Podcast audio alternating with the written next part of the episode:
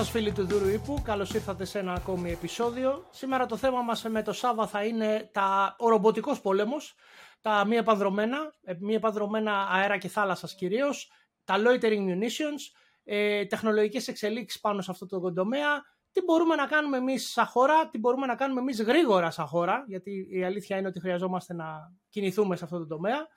Ε, επίσης, να μην ξεχάσω, αν σας αρέσουν τα βίντεό μας, αν απολαμβάνετε την παρέα μας και τις συζητήσεις μας, ε, κάντε like, subscribe στο κανάλι στο YouTube, ε, subscribe στις άλλες πλατφόρμες που μπορεί να μας ακούτε, όπως στο Spotify ή στο Google Podcast.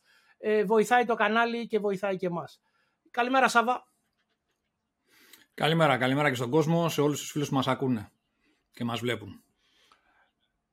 Λοιπόν, όπως έχουμε δει από το, τον πόλεμο της Ουκρανίας και πριν από τον Άρκονο Καραμπάχ και τους ε, συγκρούσεις εκεί με την Αρμενία και την... Ε, και τη... Κοίτα εδώ, κόλλησα τώρα. Ποιο πόλεμο για Αρμενία. Ε, το Αζερμπαϊτζάν και Αρμενία.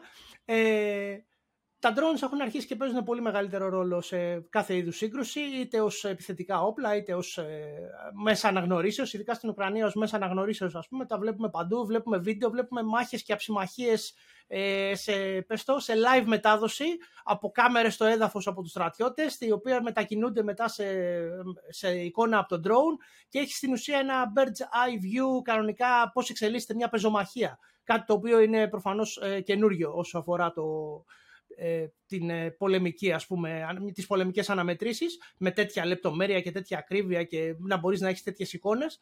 Ε, και ε, τα βλέπουμε επίσης παντού, ακόμη και σε το πολύ ενδιαφέρον, αυτά τα μικρά drone, τα, τα εμπορικού τύπου, τα οποία έχουν μετασκευαστεί για να φέρουν χειροβομβίδες ή βομβίδες και τα οποία χτυπάνε παντού και δεν αφήνουν σε ησυχία τα εκατέρωθεν τμήματα, έτσι, και οι Ρώσοι το κάνουν και οι Ουκρανοί το κάνουν. Ε, το θέμα είναι πώς μπορούμε εμείς να εκμεταλλευτούμε όλα αυτά τα πράγματα. Ε, είμαστε σε ένα περιβάλλον το οποίο θεωρώ το Αιγαίο ε, ευνοεί τέτοιες ε, κατασκευές και τέτοιες ε, τεχνολογίες. Ε, τι κάνουμε, τι έχουμε κάνει και τι κάνουμε. Μπορούμε να ξεκινήσουμε από τα μεγάλα drone, ας πούμε, τα επιθετικά drone τύπου Reaper, τα Heron, όλα αυτά που έχουμε ήδη χρησιμοποιούμε. Τι, τι γίνεται σε αυτό το τομέα; Ε, Βασίλη, να κάνουμε έτσι όπως το έθεσες ε, να πούμε καταρχήν ότι ήδη με όλες αυτές τις εξελίξεις που έχουν γίνει υπάρχει ένας δημόσιος διάλογος ε, στα διάφορα μέσα κυρίως στα αμυντικά αλλά βλέπουμε απασχολεί πλέον και ευρύτερα τα μέσα δηλαδή με δημοσιεύματα στο γενικό τύπο ε, του τι κάνουμε εμείς δηλαδή με αφορμή κυρίως ότι οι σκούροι απέναντι έχουν κάνει αρκετά βήματα σε αυτό τον χώρο, το τομέα με κάποια αντιπροσωπευτικά που ήδη ακούγονται καθημερινά, έχουν ακουστεί η δράση τους και σε ξένες χώρες, στη Λιβύη, στο, στην Αρμενία, στον Αγκόρνο Καραμπάχ που είπαμε κτλ. Με αποτέλεσμα να υπάρχει λοιπόν μια γενικότερη συζήτηση, τι κάνουμε εμείς κτλ. Γίνονται και κάποιες ερωτήσεις στη Βουλή, τοποθετούνται ε, οι αρμόδιοι υπουργοί σε αυτά τα θέματα ε, και υπάρχουν κάποιες κινήσεις που γίνονται σε μεγάλο επίπεδο. Ε, δεν είναι δηλαδή ότι δεν βλέπουμε κάτι, οι αρμόδιοι δηλαδή δεν έχουν εντοπίσει μια κατάσταση και δεν ε, ενδιαφέρονται ή είναι το χαμηλό το ενδιαφέρον και γίνονται κάποιες ενέργειες. Αλλά θα μπορούσα να σου πω, να πω μάλλον με αυτή την ευκαιρία Βασίλη, ότι χθες προχθές προέκυψε και ένα ε, δημοσίευμα, μια για ένα σχετικό δημοσίευμα για τέτοια θέματα που αφορούσε την Ταϊβάν. Εμένα ε, μου, το, ε, μου επέστησε την προσοχή σε αυτό το δημοσίευμα ο φίλος μου ο Αντώνης, να είναι καλά το χαιρετώ και με αυτή την ευκαιρία. Το οποίο, να περιγράψουμε με δύο λόγια τι λέει. Ταϊβάν, Κίνα, ξέρουμε την ένταση που υπάρχει αυτή την περίοδο στις σχέσεις τους. Ουσιαστικά υπάρχει μια κρίση σε εξέλιξη που ανεβαίνει η ένταση, κατεβαίνει η ένταση, αλλά υπάρχει μόνιμη τριβή. Ένα από τα ζητήματα που έχει προκύψει και εκεί πέρα είναι η χρησιμοποίηση των ε, UAV που στέλνουν ε, ε, οι Κινέζοι και κάνουν διάφορα, αναπτύσσουν διάφορες δραστηριότητες στη, μεταξύ τους θαλάσσια λωρίδα που χωρίζει. Είναι μια κατάσταση η οποία επειδή εμπλέκονται συστήματα μεγάλης εμβέλειας, όχι μικρά κτλ, ανησυχεί τους Ταϊβανέζους. Διαπιστώθηκε ότι Υπάρχει μια ε, σχετική καθυστέρηση των ε, ενόπλων δυνάμεων της Ταϊβάν, τα λέω πολύ επιγραμματικά, ε, όσον αφορά την αντίστοιχη επιρρησιακή εκμετάλλευση τέτοιων συστημάτων. ξαφνικά βρέθηκε, ανέκυψε το ερώτημα εμείς τι κάνουμε εδώ πέρα γιατί δεν έχουμε κάτι αντίστοιχο ή δεν έχουμε να απαντήσουμε ή δεν έχουμε κάτι ε, στα σκαριά κτλ. Έγινε, υπήρξε ένας γόνιμος προβληματισμός και με την πίεση και τα διδάγματα, μάλλον τα πρώτα ε, συμπεράσματα που μπορούμε να πούμε ότι βγαίνουν από το πόλεμο τώρα στην Ουκρανία, με αποτέλεσμα ε, σε πρώτη φάση ε, τι έγινε η εύκολη λύση, πάμε να αγοράσουμε κάτι ξένο, δηλαδή κάτι έτοιμο κτλ. Ε, εν προκειμένου το Σεπτέμβριο, το μας πέρασε, ανατέθηκε μια σύμβαση 555 εκατομμύρια δολάρια για τέσσερα συστήματα MQ9B, το Sea Guardian, αυτό ακριβώς το μοντέλο για θαλάσσια επιτήρηση δηλαδή που ενδιαφέρει και εμάς εδώ πέρα.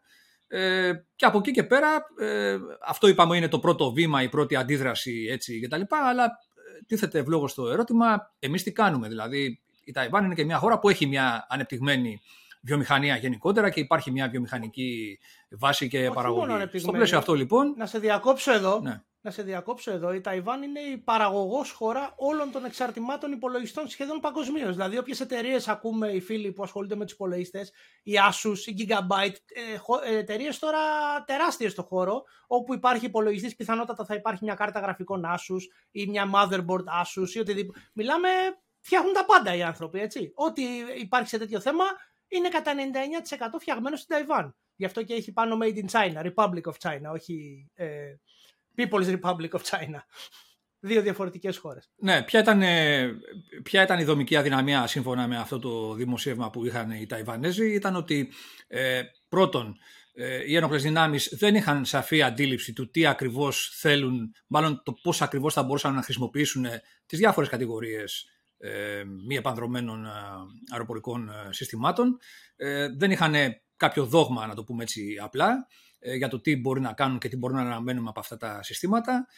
Η δεύτερη αδυναμία ήταν ότι δίνανε πάρα πολύ μεγάλη, μάλλον όλες οι προσπάθειες ήταν προσανατολισμένες προς την κρατική τους αμυντική βιομηχανία, κρατικές εταιρείες, γιατί ενώ υπάρχουν εταιρείες ανεπτυγμένες ιδιωτικές, δεν υπήρχαν κάποια ζητήματα λέει ασφαλείας τέλος πάντων, ε, για διαρροή, φόβη διαρροής ε, πληροφοριών κτλ. Με αποτέλεσμα να έχουν περιορίσει την ε, εκτόνωση της ε, όποιας δραστηριότητας στην κρατική βιομηχανία. Αυτή είχε παρουσιάσει κάποια δείγματα, όχι τίποτα εντυπωσιακό τέλος πάντων κτλ. Αποφασίστηκε τώρα λοιπόν να μην τα πολυλογούμε σε μία βάση μιας τριετίας η χώρα να αποκτήσει ε, τέτοια ε, δυνατότητα ε, παραγωγής συστημάτων κάθε τύπου, διαφόρων κατηγοριών δηλαδή. Για το σκοπό αυτό διατέθηκε ένα κονδύλι της τάξης του 1,6 δισεκατομμυρίων δολαρίων, το οποίο δεν είναι μόνο για την ανάπτυξη των συστημάτων, προφανώς είναι και για την προμήθεια που θα ακολουθήσει. Mm. Το ενδιαφέρον είναι ότι έχουν βάλει σαν στόχο ότι από του χρόνου, τον Ιούλιο του 2023, ε, πρέπει οι εταιρείες, οι εμπλεκόμενες να είναι σε θέση να αναλαμβάνουν συμβάσεις, δηλαδή να έχουν παρουσιάσει κάποια συστήματα που θα καλύπτουν τις ανάγκες των ενόπλων δυνάμεων. Και από εκεί και πέρα, ε, σε, με, αυτό το, με αυτό το πλάνο έχει προχωρήσει ήδη η, η πρόθεση πια είναι να δημιουργήσουν μια λέει, εθνική ομάδα ε, σε αυτό το συγκεκριμένο χώρο, να μπορεί να έχει δραστηριότητα αποτελεσματική και να καλυφθούν οι εγχώριες ε, ανάγκες ε, σε ένα εύλογο χρονικό διάστημα, σε μεσοπρόθεσμη βάση θα μπορούσαμε να πούμε σε πρώτη φάση, γιατί αν μιλάμε ότι από του χρόνου θα δέχονται παραγγελίες, ε, σημαίνει ότι μιλάμε για κάτι αρκετά ταχύρυθμο, να καλύψουν τις ανάγκες τους με ιδία μέσα. Αυτό δεν ξέρω, μας θυμίζει κάτι όλο αυτό το σενάριο που αναπτύξαμε. Δηλαδή ξαφνικά τρέχουμε, διαπιστώνουμε ότι ο αντίπαλος έχει προβάδισμα, σοβαρό κτλ κάνουμε κάποιες ενέργειες να αγοράσουμε σε πρώτη φάση κάποια συστήματα και μετά κοιτάζουμε να δούμε τι μπορούμε να κάνουμε μόνοι μας. Μας θυμίζει κάτι; Δυστυχώς ναι, μας θυμίζει. Ε, το οποίο βέβαια ναι. η ερώτηση είναι εμεί εμείς πώς μπορούμε να το κάνουμε αυτό γρήγορα. Ναι, κοίταξε να δεις. Αν πούμε ότι τι κάνανε οι Ταϊβανέζοι και συγκρίνουμε εμείς, OK, okay, μπορούμε να πούμε ότι και εμάς υπάρχει μια πρόθεση να καλύψουμε σε πρώτη φάση τάχιστα τις άμεσες επείγουσες επιχειρησιακές ανάγκες τι κάναμε, σε πρώτη φάση έγινε εκμίσθωση για ένα χρονικό διάστημα κάποιων Heron, μεγάλα, μεγάλης κατηγορίας δηλαδή συστήματα ε, μη επανδρομένα, τα οποία ε, θα προσφέρουν μια ε, ικανοποιητική ε, εικόνα των αποτύπωση έτσι, δραστηριοτήτων κυρίως στο, στο θαλάσσιο περιβάλλον. Και από εκεί και πέρα ετοιμάζεται, είναι, το ανέφερε προχθές και ο ε, υπουργός ουσιαστικά ότι είναι σχεδόν έτοιμο να γίνει μια παραγγελία τριών MQ9, ε, αυτή η έκδοση το Bravo το μοντέλο, Guardian, που θα είναι η, η τελική ας πούμε, απάντηση του, ε, του ΓΕΘΑ στην ε, κάλυψη της συγκεκριμένης υπησιακής απέτησης. Από εκεί και πέρα όμως ε, οι Ταϊβανέζοι είπαν να οργανωθούμε παιδιά, να φτιάξουμε μια εθνική ομάδα κατασκευαστών από τις εταιρείες μας εδώ πέρα, να οργανωθούν και ο ιδιωτικός τομέας πλέον στο κάδρο μέσα, δυναμικά, όχι μόνο να βασιστούμε στην κρατική βιομηχανία μας, για να δούμε τι μπορούν να αναπτύξουν. Τι είπαμε πριν, 1,6 δισεκατομμύρια. Δηλαδή αμέσως ο πρόεδρος της Ταϊβάν με τις ενέργειες που έγιναν οι διεργασίες σε κοινοβουλευτικό επίπεδο κτλ. Επιτροπές συστήθηκαν αμέσως ε, να γίνει μια αναφορά τι μπορούμε, τι πρέπει να κάνουμε κτλ. Και, και από εκεί και πέρα είναι στο στάδιο ήδη να εξετάζουν προτάσεις. Προτάσεις που έχουν καταθέσει οι εταιρείες. Εμείς αυτό το πράγμα δεν μπορούμε να πούμε ότι έχει γίνει. Καταρχήν δεν έχουμε ακούσει για κάποια ανάλογη δραστηριότητα, οργανωμένη, κεντρική δηλαδή προσπάθεια του κράτους. Ε, έγινε το Υπουργείο Εθνικής Άμυνας, βέβαια, έχει ε, αναφέρει ε, και καλά έχει κάνει την ε, συμμετοχή της χώρας και κάποιων ε, εταιριών ιδιωτικών, να το πούμε αυτό, σε προγράμματα ευρωπαϊκά, συνανάπτυξης κτλ.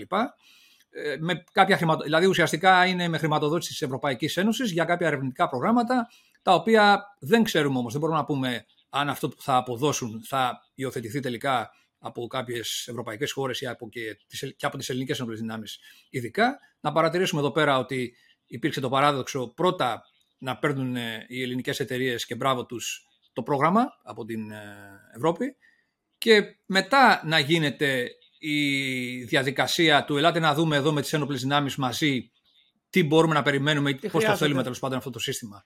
Ναι, δηλαδή ο, οι εταιρείες να έρθουν σε επαφή με τις ένοπλες δυνάμεις που θα είναι ο δυνητικός ε, επιχειρησιακός ε, φορέας, χρήστης, για να του πούνε πώς θα το ήθελε, για να δούμε τι θέλεις κτλ. Δηλαδή λίγο ανάποδα τα πράγματα. Σε κάθε περίπτωση είδαμε και μια μεμονωμένη αποσπασματική.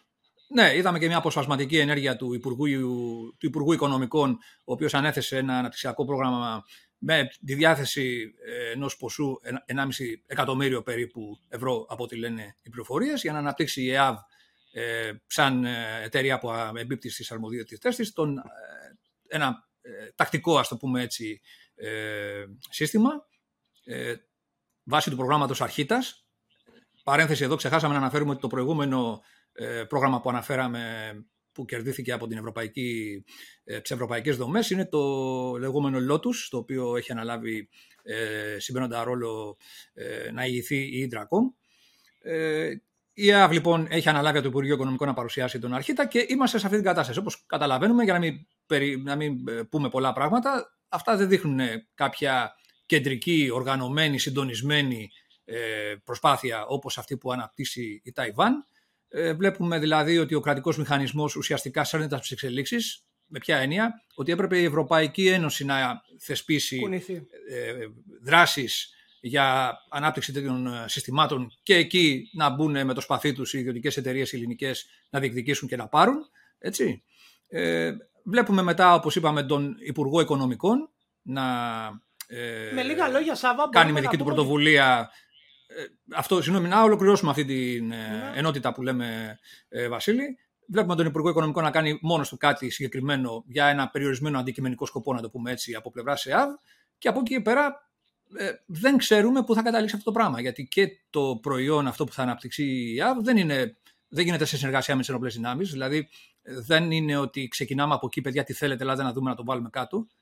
Πάμε λοιπόν ανάποδα. Και ασυντόνιστα. Αυτή είναι η γενική εικόνα. Βέβαια δεν, δεν χωράει καμία σύγκριση με την ε, ε αφιέρωση πόρων από την πλευρά της Ταϊβάν, οι οποίοι έχουν πει ότι σε βάθος τριετίας, όπως είπαμε, θα αφιερώσουμε 1,6 δισεκατομμύρια δολάρια. Μιλάμε για πραγματική επένδυση. Δεν μιλάμε για αστεία. Τέλος της παρέθεση. Δύο πράγματα. Οπότε βλέπουμε κλασικά ότι δεν υπάρχει. Το κάνουμε αντίθετα. Δεν υπάρχει αυτό που υπάρχει σε άλλες χώρες. Αναπτύσσεται ένα προϊόν και αν αρέσει, πουλάει. Δηλαδή η εταιρεία που η οποία το φτιάχνει να το αναπτύξει μόνη της και ό,τι κάνει. Δεν υπάρχει αυτό το πράγμα. Δεν υπάρχει συνεργασία με τις ένοπλες δυνάμεις όπως λες. Και επίσης. Ε, Όχι, αναπτύσσεται συνεργασία, αλλά έρχεται εκ των υστέρων. Δηλαδή πάμε ανάποδα. Δεν είναι ότι αδιαφορούν οι ένοπλες δυνάμεις για αυτά.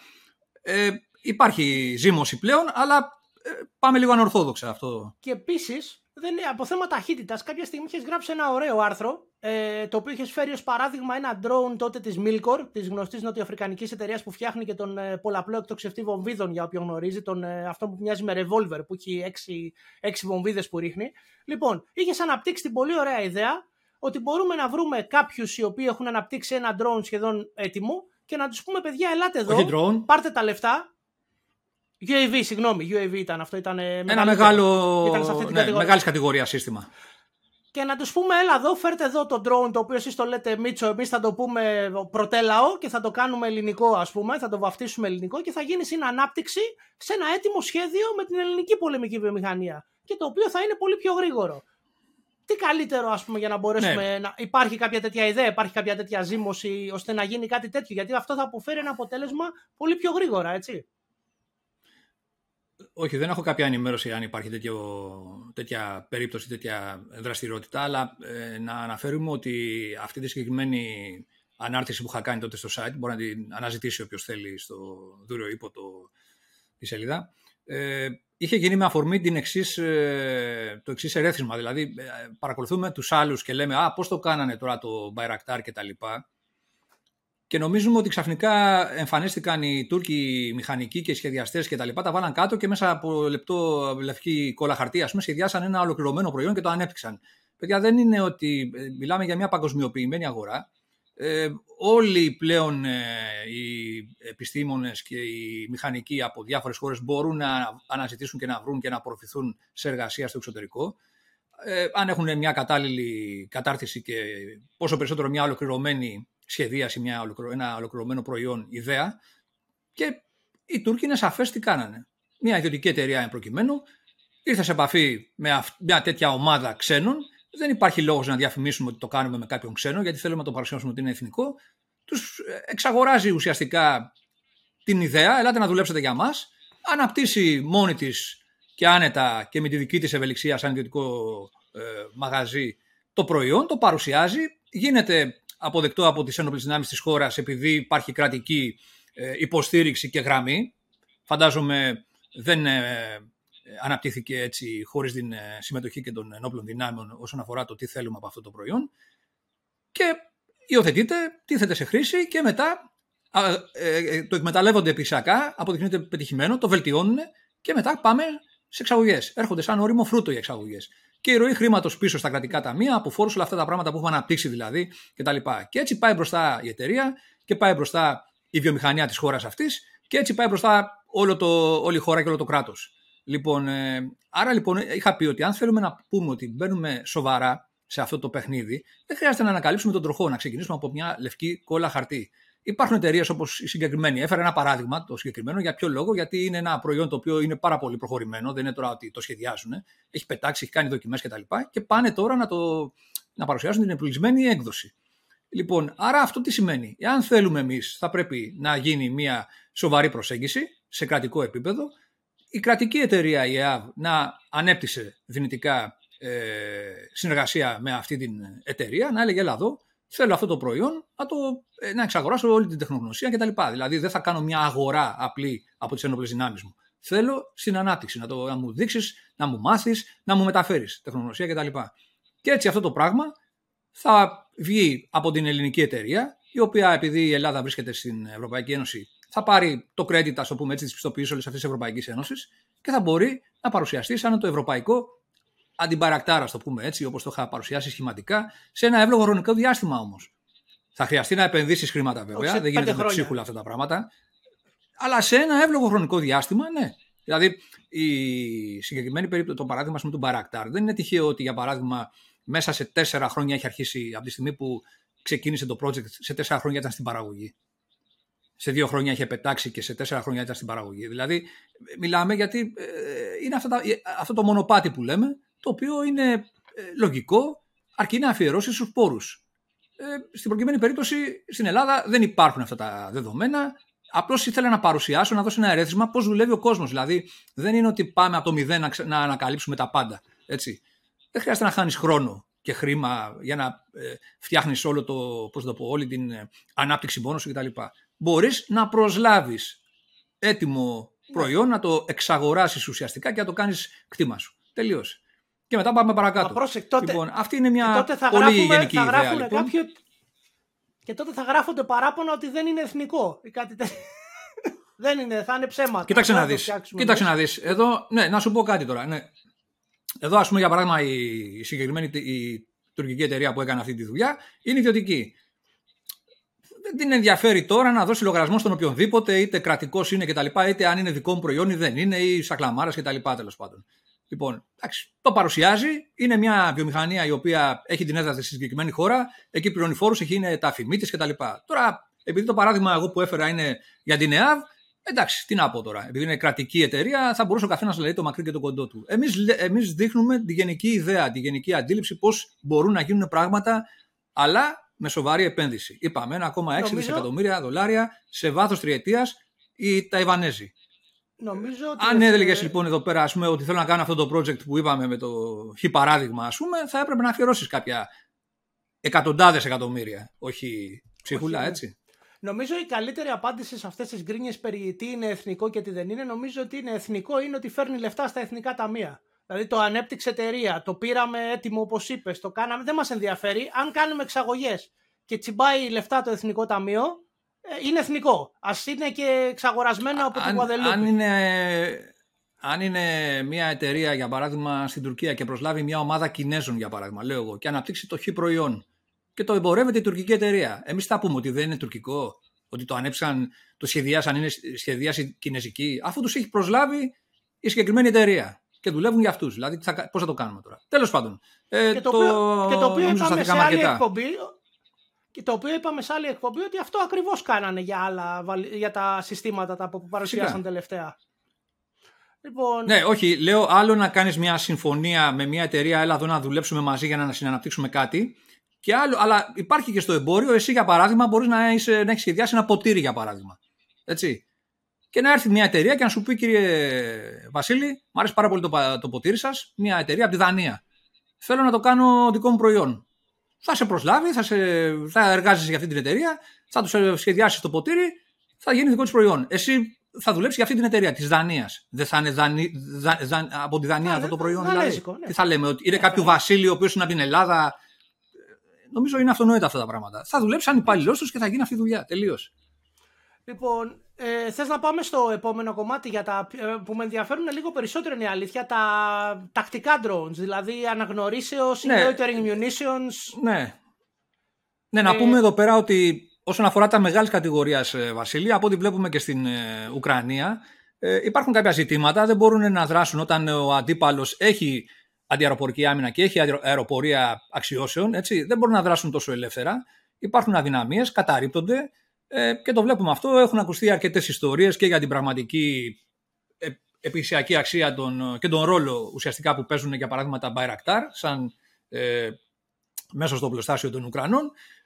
Κάποιες αναφορές λένε ότι είναι μηδέν, Κάποιες άλλες λένε ότι δεν ισχύει αυτό το πράγμα. Τέλος πάντων, υπάρχουν κάποιες λοιπόν ε, ε γενικότεροι περιορισμοί σε αυτά τα συστήματα. Ναι, υπάρχουν κάποιοι περιορισμοί σε αυτά τα συστήματα. Είναι ευάλωτα, πετάνε αργά όπως έχουμε πει και σε μεγάλα υψόμετρα αλλά μπορούν ε, σε μια αρχική φάση μιας κρίσης ή ενός πολέμου, για παράδειγμα, να σου δώσουν την τακτική εικόνα που θέλεις, να ε, έχεις μια αντίληψη έτσι, των ε, δεδομένων που επικρατούν για να μπορέσεις να μπεις στο παιχνίδι με αξιώσεις και όχι από θέση μειονεξίας. Είχαμε ανακτήσει παλιότερα τι πρόβλημα θα είχαμε, για παράδειγμα, αν γινόταν μια αντιπαράθεση στην ανοιχτή θάλασσα μεταξύ ημών και των ε, απέναντι, αν εμείς δεν είχαμε τέτοιες πλατφόρμες και ενώ οι άλλοι έχουν ήδη, όπως ξέρουμε πολύ καλά. Ε, αυτάς σε γενικές γραμμές. Ε, πάμε λοιπόν, όπως είπες, στην πιο μικρή κατηγορία, τα τακτικής ας πούμε φύσης συστήματα. Τα οποία τώρα εδώ ερχόμαστε και κάνουμε, βλέπουμε στην Ουκρανία πάλι ότι υπάρχουν, υπάρχει πολύ επιτυχημένη χρήση ακόμη και εμπορικών ε, ε, προϊόντων. Ε, τα γνωστά drone της JD, τα κινέζικα drones, χωρίς, χωρίς πολλές μετατροπές ή χωρίς κάτι ιδιαίτερο, στην ουσία χρησιμοποιούνται ως πλατφόρμες άφεσης βομβίδων, ως ε, αναγνωριστικά με κάποια μεγάλη κάμερα. Μιλάμε για GoPro κάμερες τώρα, των 4K, ε, έτσι. Δεν, έχουν, δεν βάζουν πάνω κάτι φοβερό ή εξειδικευμένο. Γιατί έχουμε φτάσει πια σε ένα επίπεδο τεχνολογίας που όλοι, όπως και στα κινητά μας, μπορεί να έχουμε μια πολύ καλή κάμερα ε, επίπεδου 4K, 60 frames και πάει λέγοντας. Λοιπόν, και τι κάνουν οι άνθρωποι, βάζουν ένα GoPro, σηκώνεται αυτό το drone σε επίπεδο μάλιστα δημιουργίας από ό,τι μου έχουν πει.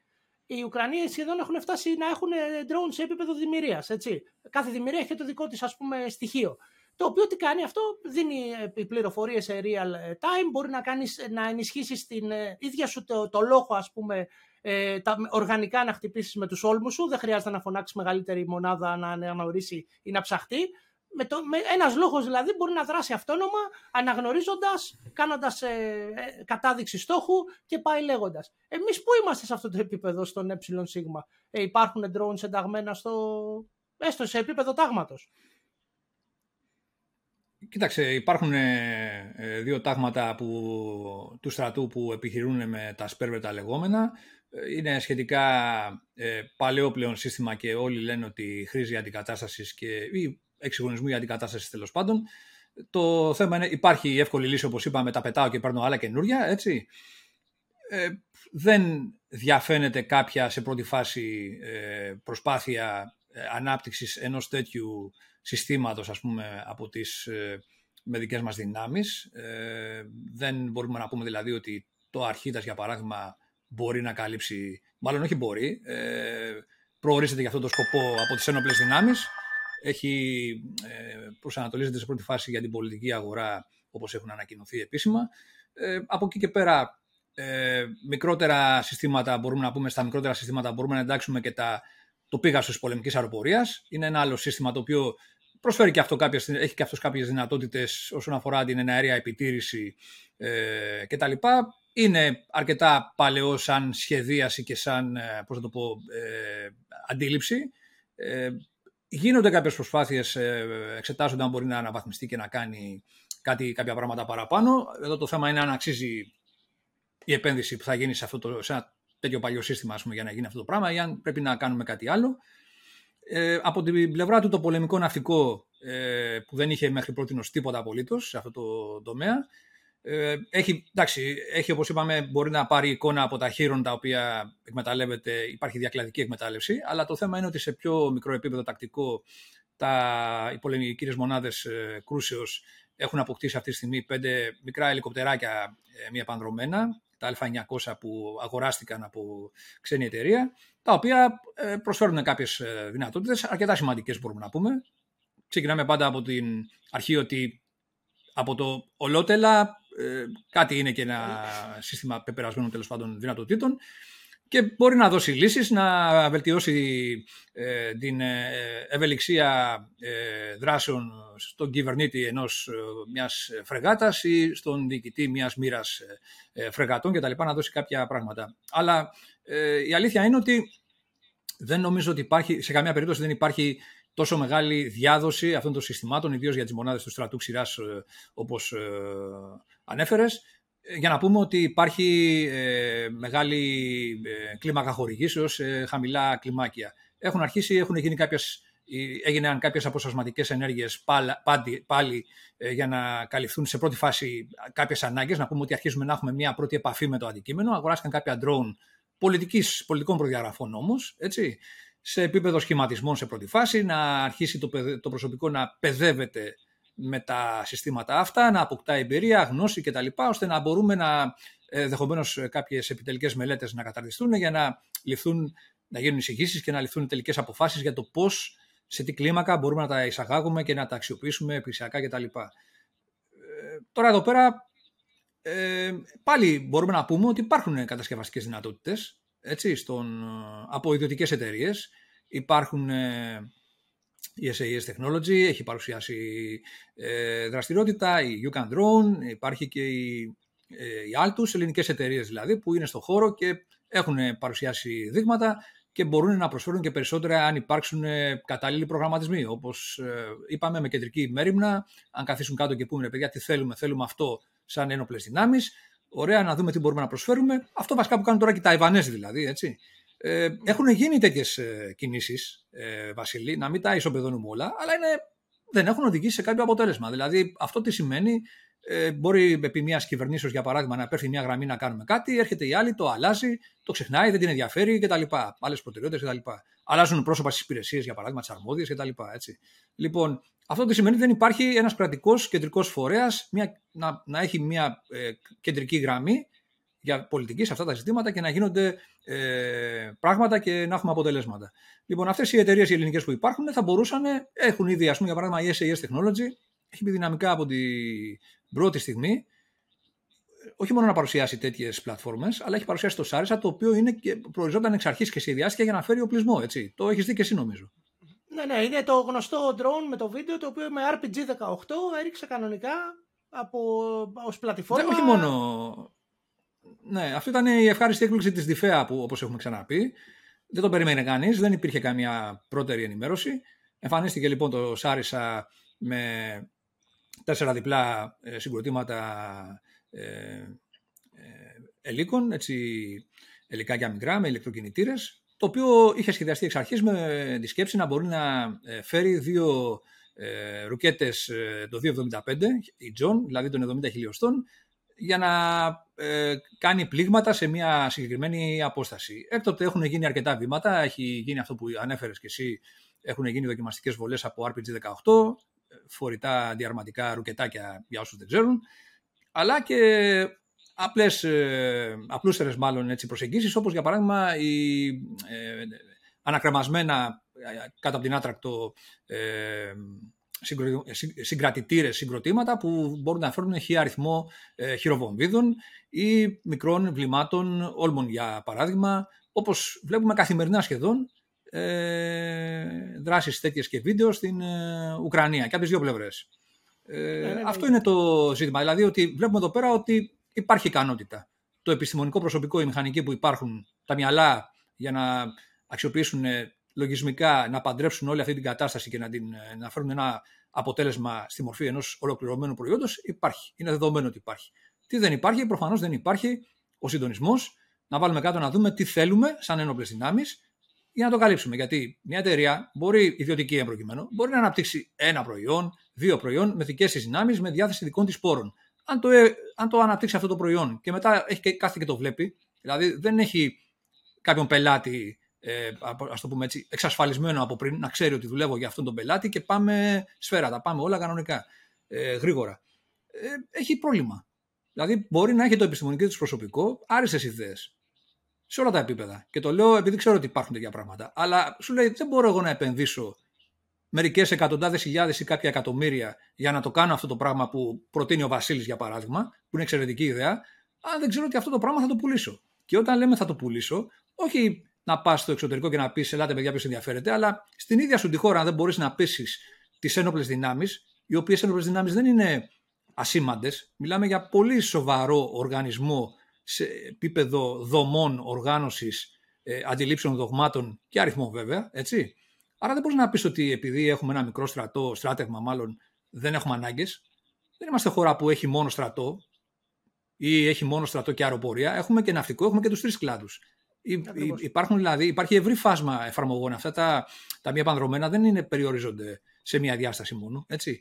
Άρα λοιπόν εδώ πέρα είναι ασύλληπτο το ότι δεν έχει ε, υπάρξει ο μηχανισμός, να το πούμε έτσι, η διαδικασία, οι ένοπλες δυνάμεις να πούνε θέλουμε αυτό και το Υπουργείο Εθνικής Άμυνας, το κράτος δηλαδή, να έρθει και να πει ελάτε εδώ πέρα, θα κάνουμε διαγωνιστική διαδικασία, ποιος είναι ο, περισσότερο, ο, ο μεγαλύτερος μάγκας να μου φτιάξει αυτό που θέλει ο στρατός, η αεροπορία, το ναυτικό. Γιατί ε, η, λέμε για τους απέναντι ότι αναπτύσσουν εθνικά όπλα, εθνικό άρμα, εθνικό αεροπλάνο λέει, εθνικό πλοίο, Λοιπόν, εδώ πέρα δεν έχουμε πει αναπτύσσουμε μια εθνική χειροβομβίδα. Ένα εθνικό drone.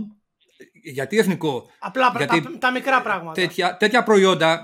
Ναι, εθνικό με την έννοια ότι την έχει ζητήσει το κράτος. Δηλαδή την έχουν ζητήσει οι ένοπλες δυνάμεις και έχουν πέσει από πάνω οι ελληνικές εταιρείες για να ικανοποιήσουν αυτή την απέτηση, η οποία είναι εθνική. Δηλαδή το ότι έχει βγει το Σάρισα, για παράδειγμα, από την ε, συγκεκριμένη εταιρεία, είναι μεν ένα ελληνικό προϊόν, αλλά δεν έχει γίνει μέσα από μια εθνική προσπάθεια, να το πούμε έτσι απλά. Προσπαθώ να δώσω λίγο στον κόσμο να καταλάβει τις διαφορές της ανάληψης μεμονωμένων ναι, ναι, πρωτοβουλειών, είτε σε κρατικό επίπεδο είτε σε ε, ιδιωτικό, από το, από το γενικότερο, ε, από το να εξυπηρετούμε την εθνική υπόθεση. Δηλαδή, όχι να κάνουμε απλώς να λειτουργούμε σαν βιομηχανία ε, από εδώ και από εκεί ε, αποσπασματικά και με το, το μάτι μόνο στο εξωτερικό, που θεμητό είναι και αυτό. Λοιπόν, αυτή είναι η διαφορά η μεγάλη. Γι' αυτό λέμε ότι οι άλλοι μας έχουν αφήσει πίσω. Δεν είναι ότι, για παράδειγμα, δεν μπορούμε να αγοράσουμε αεροπλάνα. Αγοράζουμε τα καλύτερα. Δεν είναι ότι δεν έχουμε χρήματα να αγοράσουμε καράβια. Αγοράζουμε τα καλύτερα. Θα αρχίσουμε να φτιάχνουμε πότε κάτι.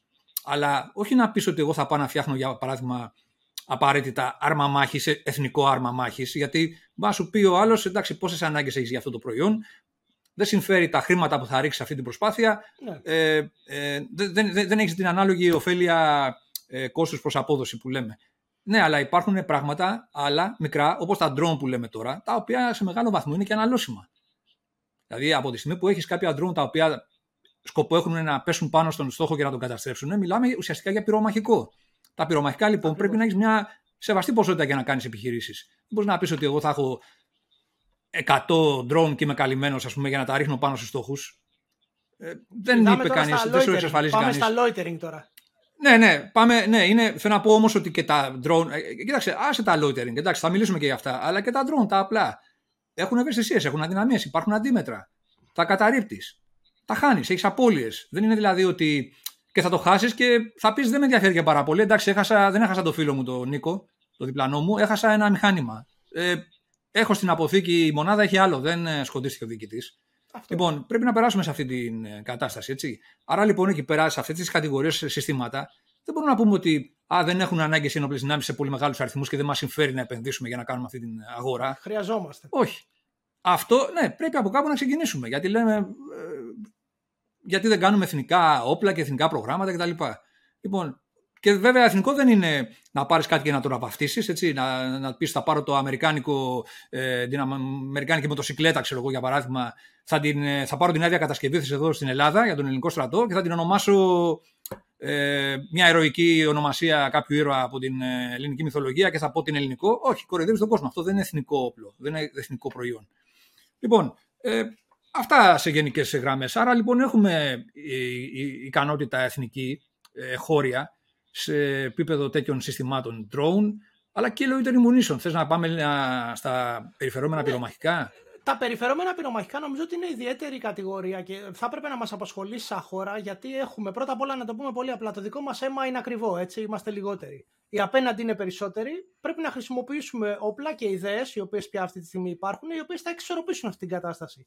Ε, Επίσης, έχουμε ένα περιβάλλον το οποίο κάθε νησάκι θα μπορούσε να γίνει μια τέτοια βάση τέτοιων πραγμάτων. Δηλαδή, θα μπορούσε να αφήσει μια ομάδα εκεί πέρα με 10-20 τέτοια πυρομαχικά να εκτελέσουν την αποστολή τους, δηλαδή να, ε, την, ε, το να μπλοκάρουν το έναν συγκεκριμένο θαλάσσιο διάδρομο σε μια μεγάλη στρατιωτική μονάδα επιφανείας του τουρκικού ναυτικού και μετά να φύγουν. Δηλαδή είναι πράγματα τα οποία μας δίνουν τρομερά, τρομερή ευελιξία στο περιβάλλον του Αιγαίου να χτυπήσουμε με πολλούς τρόπους και θα έπρεπε να το έχουμε κοιτάξει χρόνια από τη στιγμή που, έπρεπε, που βγήκαν αυτά τα πράγματα. Ε, νομίζω ότι τα νησιά, ας πούμε, ως βάση τέτοιων πυρομαχικών η δυνατότητα η αμυντική τους ε, εναντίον μιας απόβασης ανεβαίνει κατακόρυφα. Και δεν χρειαζόμαστε την κανονάρα του BNB τότε. Γιατί θα, φτά, θα μπορούμε να φτάσουμε λίγο ε... μακρύτερα. Ε, είναι, είναι Βασίλη, όπλα και συστήματα δώσουμε... τα οποία... Έλα, πες το. Ε, ναι, να συγγνώμη σε διάκοψα. Να δώσουμε έτσι μια... Θα δώσω ένα παράδειγμα παραστατικό για να το οπτικοποιήσει λίγο στο μυαλό του ο κόσμος και ίσως που δεν έχουν την αντίληψη για ποιο λόγο χρειαζόμαστε και εμείς αυτά τα συστήματα και σε μεγάλους αριθμούς και σε, ε, να, να βρίσκονται στο οπλοστάσιο του, των ενόπλων δυνάμεων. Να φανταστούμε ένα ποδοσφαιρικό αγώνα. Έτσι. Είναι δύο ομάδες, η μπλε και η κόκκινη, που η κάθε ομάδα έχει 11 παίκτες, έτσι δεν είναι, και κυνηγάνε μια μπάλα για να βάλουν γκολ. Να φανταστούμε λοιπόν τον ρόλο των ε, drone, των loitering munition, όλα αυτά τα ρομποτικά, στο πούμε, συστήματα, αέρος και ναυτικού ας πούμε, είναι σαν να έχει ο κάθε προπονητής από αυτές τις δύο ομάδες άλλα 20 τέτοια μία πανδρομένα μπάλες. Δηλαδή, μια ομάδα έχει 20 μία πανδρομένες μπάλες, τηλεκατευθυνόμενες να το πούμε απλά, κόκκινες, και η μπλε ομάδα έχει 20 μπάλες ε, ε, μπλε τηλεκατευθυνόμενες και προσπαθούν να τις βάλουν στο τρέμα του άλλου. Πέρα τους παίκτες δηλαδή που κυνηγάνε την πραγματική μπάλα, υπάρχουν και 20 ρομποτικές από κάθε ένα και όποιο βάλει τα περισσότερα γκολ. Λοιπόν, αν φανταστούμε ότι μόνο μια ομάδα έχει αυτά τα ρομποτικά συστήματα, ή μια ομάδα τα έχει σε μεγαλύτερο αριθμό, καταλαβαίνουν ότι θα βάλει και περισσότερα γκολ. Έτσι. Έτσι δεν είναι; Έτσι ακριβώς. Άρα λοιπόν θέλω να το πω, είναι, είναι άτοπο στην εποχή μας ένοπλες δυνάμεις να μην έχουν και τέτοια συστήματα. Δηλαδή θα μπει σε ένα μάτς, σε έναν αγώνα, υστερώντα. Και, μάλιστα, και ο άλλος τα... θα, θα σου βάζει γκολ, θα σου βάζει γκολ έτσι, ανέμακτα, γιατί αυτά τα πράγματα δεν ε, ενέχουν κίνδυνο για ανθρώπινες φίλες απώλειες, έτσι. Και εσύ θα χάσεις τον αγώνα έτσι πάρα πολύ απλά. Άρα λοιπόν ε, πρέπει οι ελληνικές ενόπλες δυνάμεις και οι τρισκλάδοι να έχουν τέτοια συστήματα και σε επαρκείς ποσότητες, όχι στο τσίμα τσίμα που λέμε, ε, που μπορεί, ας πούμε, για παράδειγμα, σε ένα χι χρονικό διάστημα μιας εβδομάδας να τα έχει χάσει όλα ας πούμε, τα συστήματά σου και να πεις τώρα δεν έχω παιδιά, τελειώσανε.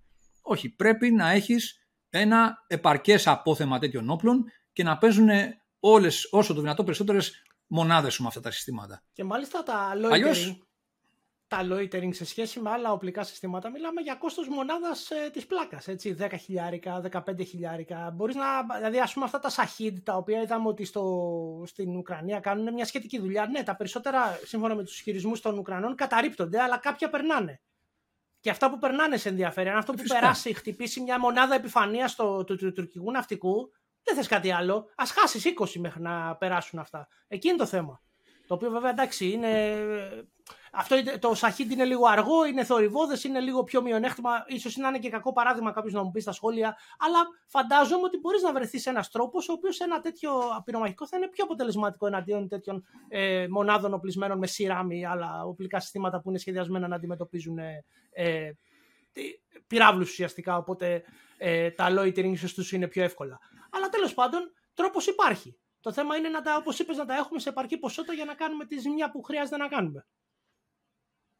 Ναι, νομίζω ότι και, και τα loitering munition, τα περιφερόμενα πυρομαχικά, νομίζω ότι βρίσκονται εντός των δυνατοτήτων μας. Εκεί που υπάρχει ίσως η μεγαλύτερη περιπλοκή ίσως σε, αυτό το, σε μια τέτοια προσπάθεια, ήταν, ε, θα είναι νομίζω το πιο απαιτητικό κομμάτι είναι ε, η πολεμική κεφαλή, δηλαδή να το οπλοποιήσεις αυτό το σύστημα. Έτσι, δηλαδή, πες ότι έχω εγώ ένα, ε, μία επανδρομένο το οποίο μου κάνει για αυτή τη δουλειά, ας πούμε, και θέλω να το κάνω πυρομαχικό. Εκείνο το ζήτημα, δηλαδή, για παράδειγμα, κατά πόσο ένα, έχεις ένα εργοστάσιο με τους ε, μηχανικούς και τα λοιπά, τους ειδικούς, για να μπορέσουν να, να πούνε ότι εγώ σε αυτό το σύστημα το μετατρέπω εύκολα γιατί του παντρεύω ε, μια πολεμική κεφαλή που θα έχω σχεδιάσει σύμφωνα με χι προδιαγραφέ για να κάνει την τάδε ζημιά. Νομίζω εκεί πέρα είναι το πιο δύσκολο κομμάτι από πλευράς βιομηχανικών υποδομών ας πούμε, που έχεις αυτή τη στιγμή για να κάνεις αυτή τη δουλειά. Γιατί δεν ξέρουμε σε τι κατάσταση βρίσκεται, για παράδειγμα, το ΤΑΕΑΣ ε, από πλευράς υποδομών κτλ.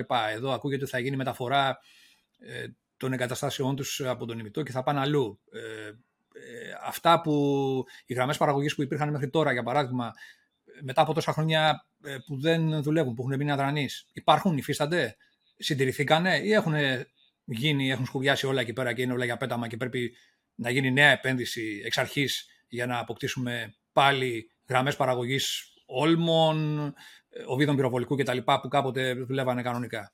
Λοιπόν, αυτό είναι το μεγαλύτερο ζήτημα. Αλλά νομίζω ε, ότι υπάρχουν και πάλι δυνατότητες. Για παράδειγμα, όπως είπαμε, δεν χρειάζεται να ανακαλύψεις πάλι τον τροχό. Μπορείς να κάνεις μια συνεργασία με μια, ε, με, ένα, με μια ξενή εταιρεία, με μια ξενή χώρα, να αναπτύξεις συνεργασία σε αυτά τα θέματα.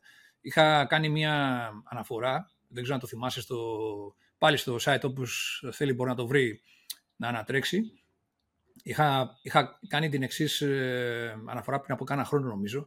Οι Αρμένοι που ε, δεινοπάθησαν στον Αγκόρνο Καραμπάχ ε, έπεσαν στα χέρια τους προφανώς κάποια ε, καμικάζι drone που λένε, αυτά τα, τα Harop, τα Ισραηλινής προέλευσης, που είχε αγοράσει το Αζερμπαϊτζάν και τα χρησιμοποίησε πάρα πολύ καλά. Και ε, αρκετούς μήνες μετά εμφανίστηκαν φωτογραφίες που είναι ένα ουσιαστικά κυριολεκτικά αντίγραφο, έτσι, το οποίο κάνουν δοκιμές οι Αρμένοι. Δηλαδή έχουν πάρει, έχουν υιοθετήσει, αντίγραψαν απλώς το σχήμα. Εξέτασαν μέσα τα εσωτερικά κτλ. Πώς το έχουν κάνει κτλ. Απλά πράγματα είναι για κάποιους μηχανικούς και κάποιους αεροναυτικού, δεν είναι καμιά ιδιαίτερη πρόκληση. Λοιπόν, και κάνανε δοκιμές πάνω σε αυτό το τομέα. Τώρα από εκεί και πέρα, λοιπόν, οι, οι Αρμένοι ε, είναι, μπορεί να πει ότι λοιπόν έχω, κάνω, έχουμε καλές σχέσεις με αυτή τη ε, χώρα, υπάρχουν ε, αμυντικές, ε, συμφωνίες αμυντικής συνεργασίας, μπορείς λοιπόν να παίξεις και σε αυτό το επίπεδο της βιομηχανίας. Εξάλλου, αυτό που πάλι έχουμε αναφέρει σε ανύποπτο χρόνο πριν από ένα-δύο χρόνια, δεν θυμάμαι, πάλι στο site μας μπορείτε να το αναζητήσετε, είναι το εξής, ότι το 2019 η διοίκηση τότε των ΕΑΣ ε, ήρθε σε επαφή, ε, αποκατέστησε σε επαφή με θηγατρική που υπάρχει, που έχει ελληνική θηγατρική, δηλαδή τις ελληνικές εταιρείες που υπάρχει στην Αρμενία. Ε, την LT Πρικάλ είχε ονομαστεί τότε, γιατί τότε υφίσταται ακόμα η Πρικάλ, η ελληνική. Να κάνουμε μια παρένθεση εδώ πέρα και να πούμε πάλι ότι η Πυρκάλ τότε, ε, πριν γίνει η συγχώνευση με τα ΕΑΣ κάπου εκεί τέλος πάντων, το 1999 ε, έγινε μια πολύ μεγάλη επένδυση, ένα ακόμα τόσο τρισεκατομμύρια δραχμές, δεν θυμάμαι τώρα, της εποχής εκείνης, ε, γύρω στα 7,5-8 εκατομμύρια δολάρια, για να το πούμε έτσι πιο, ε, να γίνει καλύτερα κατανοητό, και εξαγοράστηκε μια ε, αρμενική εταιρεία, η οποία είναι θηγατρική των ΕΑΣ έκτοτε. Από το 1999 μέχρι το 2019, η ελληνική εταιρεία δεν ασχολήθηκε ποτέ με τη θηγατρική της με την οποία εξαγοράστηκε και είχαν βάλει τότε σαν πρόγραμμα να κάνουν 15-20 προγράμματα αναπτυξιακά. Ε, αυτή η εταιρεία, η LT Birkal τότε, ειδικευόταν στα λέιζερ και τα λοιπά, έτσι, κρυστάλλους και τα λοιπά. Είχε πολύ καλή, ε, ας το πούμε έτσι, παράδοση και τεχνογνωσία και δεν ήταν τυχαία δηλαδή η κίνηση που έγινε. Αλλά τα γνωστά ελληνικά δεν ασχολήθηκε ποτέ με αυτή την εταιρεία η ΤΑΕΑΣ. Το 2019, παρένθεση εδώ, να πούμε ότι πρόκειται για, για την προηγούμενη κυβέρνηση επί ΣΥΡΙΖΑ ΑΝΕΛ, δηλαδή να το πούμε αυτό, να μην, ε, το, να μην αδικηθεί ιστορικά ποιος έχει αυτή την ιδέα, ας πούμε, η διοίκηση εκείνης της εποχής, δηλαδή, να το πούμε απλά. Ήρθε σε επαφή με αυτούς εκεί πέρα τη θηγατρική. Ρε, παιδιά, έχουμε μια θηγατρική εκεί πέρα. Τι θα γίνει. Έγιναν επαφές, αρχίσαν κτλ. Τι μπορούμε να κάνουμε, να δούμε κτλ. Και, και βάλαν κάτω κάποια πράγματα και γίνανε κάποιες συνεννοήσεις ε, έγινε μια ακτινογραφία τι μπορούμε να κάνουμε εδώ πέρα να ράμε και και μετά τίποτα. Άκρα του τάφου σιωπή πάλι. Άλλαξαν οι διοικήσεις, άλλαξε η κυβέρνηση, άλλαξαν τα πρόσωπα. Καληνύχτα. Δηλαδή τα γνωστά ελληνικά που είναι... λέμε. Άρα λοιπόν θέλω να πω ότι σε επίπεδο. Είναι το γνωστό ναι. πρόβλημα ότι δεν βάζουμε μια εθνική στρατηγική την οποία την ακολουθούν όλοι. Ανεξαρτήτου κυβέρνηση, κόμματος και διοικήσεως. Αυτό είναι το κλασικό μας πρόβλημα. Έτσι. Ναι, δηλαδή στην προκειμένη περίπτωση, μια κρατική εταιρεία, τα ΕΑΣ, η διοίκησή της αποφάσισε, είπε ρε παιδιά, έχουμε μια θηγατρική στην Ερμενία. Τι μπορούμε να κάνουμε με αυτήν; Την έχουμε ξεχάσει, την έχουμε παρατήσει τόσα χρόνια, δεν ασχολείται κανείς μαζί. Τι την, τι την πήραμε τότε, τι να το γουράσαμε. Μάλιστα να πω εδώ πέρα, Βασιλή, ότι το 2006, δηλαδή 99 έγινε, 1999 έγινε η εξαγορά, το 2006, ε, εγώ τη θυμάμαι και έχω βάλει και φωτογραφία στη σχετική μου ανάρτηση στο ε, site. Ε, είχαμε πάει στον περίπτερο τότε τον ΕΑΣ και υπήρχε ξεχωριστή γωνία με ένα-δύο προϊόντα αυτής της εταιρείας, της LT Brical. Ήταν, μάλιστα θυμάμαι, πάνω σε ένα τρίποδο. Ήταν και μια κυρία που μας είχε κάνει τότε, μια επιστήμονα εκεί πέρα, Αρμένισσα, που μας είχε κάνει την ενημέρωση για το σχετικό προϊόν. Ήταν ένα τρίποδο που πάνω ήταν ένα ηλεκτροπτικό σύνολο. Θερμική κάμερα και οπτικό ε, ημέρας. Δηλαδή ένας απλός αισθητήρας. Αλλά απλός αισθητήρας το λέμε τώρα εμείς. Εκείνη την εποχή δεν ήταν κάτι απλό. Λοιπόν, και μας έλεγε τότε αυτή η κυρία εκεί πέρα ότι αυτός σαν μάτι, να το πούμε απλά, μπορεί να τοποθετηθεί κάπου σε ένα οπλικό σύστημα, να μπορεί να βλέπει το βράδυ, να δίνει στοιχεία κτλ. Έτσι. Λοιπόν, ένα δείγμα εκείνης της εποχής. Άρα λοιπόν, τώρα έχουμε αυτή την ε, θηγατρική την εταιρεία. Έχουμε καλές σχέσεις με αυτή τη χώρα. Έχουμε μαγαζί σε αυτή τη χώρα κτλ. Γιατί ε, είναι δύσκολο να πεις ότι στο πλαίσιο μιας, ενός εθνικού project για να αναπτύξουμε περιφερόμενο πυρομαχικό, συνεργαζόμαστε με την αρμενική πλευρά σε αυτή την κατηγορία. Για άλλα τρέπε για να δούμε τι κάνετε εσείς εκεί πέρα με τα χάρο που τα αντιγράφετε κτλ. Και εκεί πέρα να λυθεί ενδεχομένως και το θέμα αυτό της πολεμικής κεφαλής που σου είπα, γιατί προφανώς κάτι κάνουν και οι Αρμένοι σε αυτό το κομμάτι, έτσι. Λοιπόν, και μέσα από αυτή τη ζήμωση, από αυτή τη συνεργασία, να βγει ένα ελληνοαρμενικό προϊόν. Να το πούμε όπως θέλουμε. Δεν, δεν ξέρω δηλαδή τι θα γίνει, ας πούμε. Αλλά ε, το έδαφος, να το πούμε έτσι απλά, υπάρχει. Δεν υπάρχει ένας κεντρικός κρατικός φορέας να κάνει αυτό που είπες. Να τα βάλει όλα κάτω σε μια σειρά και να παίρνουν το δρόμο τους. Ένα-ένα. Λοιπόν, ε, αυτά μπορεί να τα αναζητήσει κάποιος στο, στο site μας γιατί τα αναδεικνύουμε τέτοιες καταστάσεις και ενδιαφέρουν από ό,τι έχουμε καταλάβει τον κόσμο γιατί δείχνουμε μια εικόνα η οποία γενικά δεν είναι ευρύτερα γνωστή. Επίσης ε, αυτό Βασίλη έχει σημασία επειδή όπως είπαμε αναφερόμαστε σε μια κρατική εταιρεία γιατί πολλές φορές τις κρατικές εταιρείες τις κατηγορούμε για τις παθογένειες που έχουν και δικαίως, έτσι, όχι αδίκως. Ναι, αλλά βλέπουμε ότι να, πάει να γίνει μια προσπάθεια εδώ πέρα για τους γνωστούς λόγους που όλοι μπορούμε να αντιληφθούμε να βάγισε. Ε, θυμάσαι και κάτι άλλο που είχαμε γράψει για την ΕΑΒ στο... πριν από 10 χρόνια, το 12, τι πήγε να κάνει; Α, ναι, ε, το οποίο όταν το είχα διαβάσει. Το θυμάσαι αυτό, το, το είχαμε συζητήσει. Ε, ναι, ήταν τρομακτική ιδέα θα έλεγα. Να μια, ας πούμε, η ΕΑΒ το 2012 είχε ε, προτείνει σμήνη ε, killer drones. Μιλάμε το 12, έτσι, το οποίο κανείς δεν, τότε εκείνη την εποχή δεν είχε φανταστεί κάτι τέτοιο, το οποίο έρχεται εδώ πέρα και ε, πώς χάνονται οι ευκαιρίες. Αν αυτή η ιδέα είχε πραγματοποιηθεί, θα μιλάγαμε για ένα πρωτοπόρο προϊόν από την Ελλάδα που δεν θα ξέραμε τι να κάνουμε τα λεφτά. Δηλαδή, επειδή κάποιος χριστιανός τώρα, δεν ξέρω αν αναφέρεις το όνομά του στο άρθρο ή η ομάδα που το σκέφτηκε αυτό, σκέφτηκε, σκέφτηκε κάτι το οποίο έγινε πραγματικότητα πολλά χρόνια μετά. Killer drones το 12 και μάλιστα mini killer drones δεν νομίζω ότι είχαν ξανά υποθεί, ας πούμε, ποτέ. Ναι, ναι. Ε, να πάρουμε λίγο τα πράγματα λίγο με τη σειρά, να τα αναπτύξουμε σε αυτό το κομμάτι, Βασίλη. Ε, δηλαδή, ναι, για όταν εγώ το άκουσα αυτό το πράγμα, έπαθα και εγώ την, το σχετικό σοκ που λέμε. Λοιπόν, ε, Ιούλιος 2012, έτσι, η ΕΑΒ προτείνει ε, στην, ε, στο Υπουργείο, σε, συγνώμη, στα Υπουργεία τα συναρμόδια άμυνας οικονομικών ανάπτυξης, οικονομίας ανάπτυξης, έτσι, συναρμόδια, τρία συναρμόδια υπουργεία. Όταν έχει συναρμόδια, σημαίνει κανείς δεν είναι αρμόδιος. Στην πράξη αυτό αποδεικνύεται και τους ενημερώνει ότι εμείς έχουμε σειρά προτάσεων για συγκεκριμένα αναπτυξιακά προγράμματα για προϊόντα αμυντικά.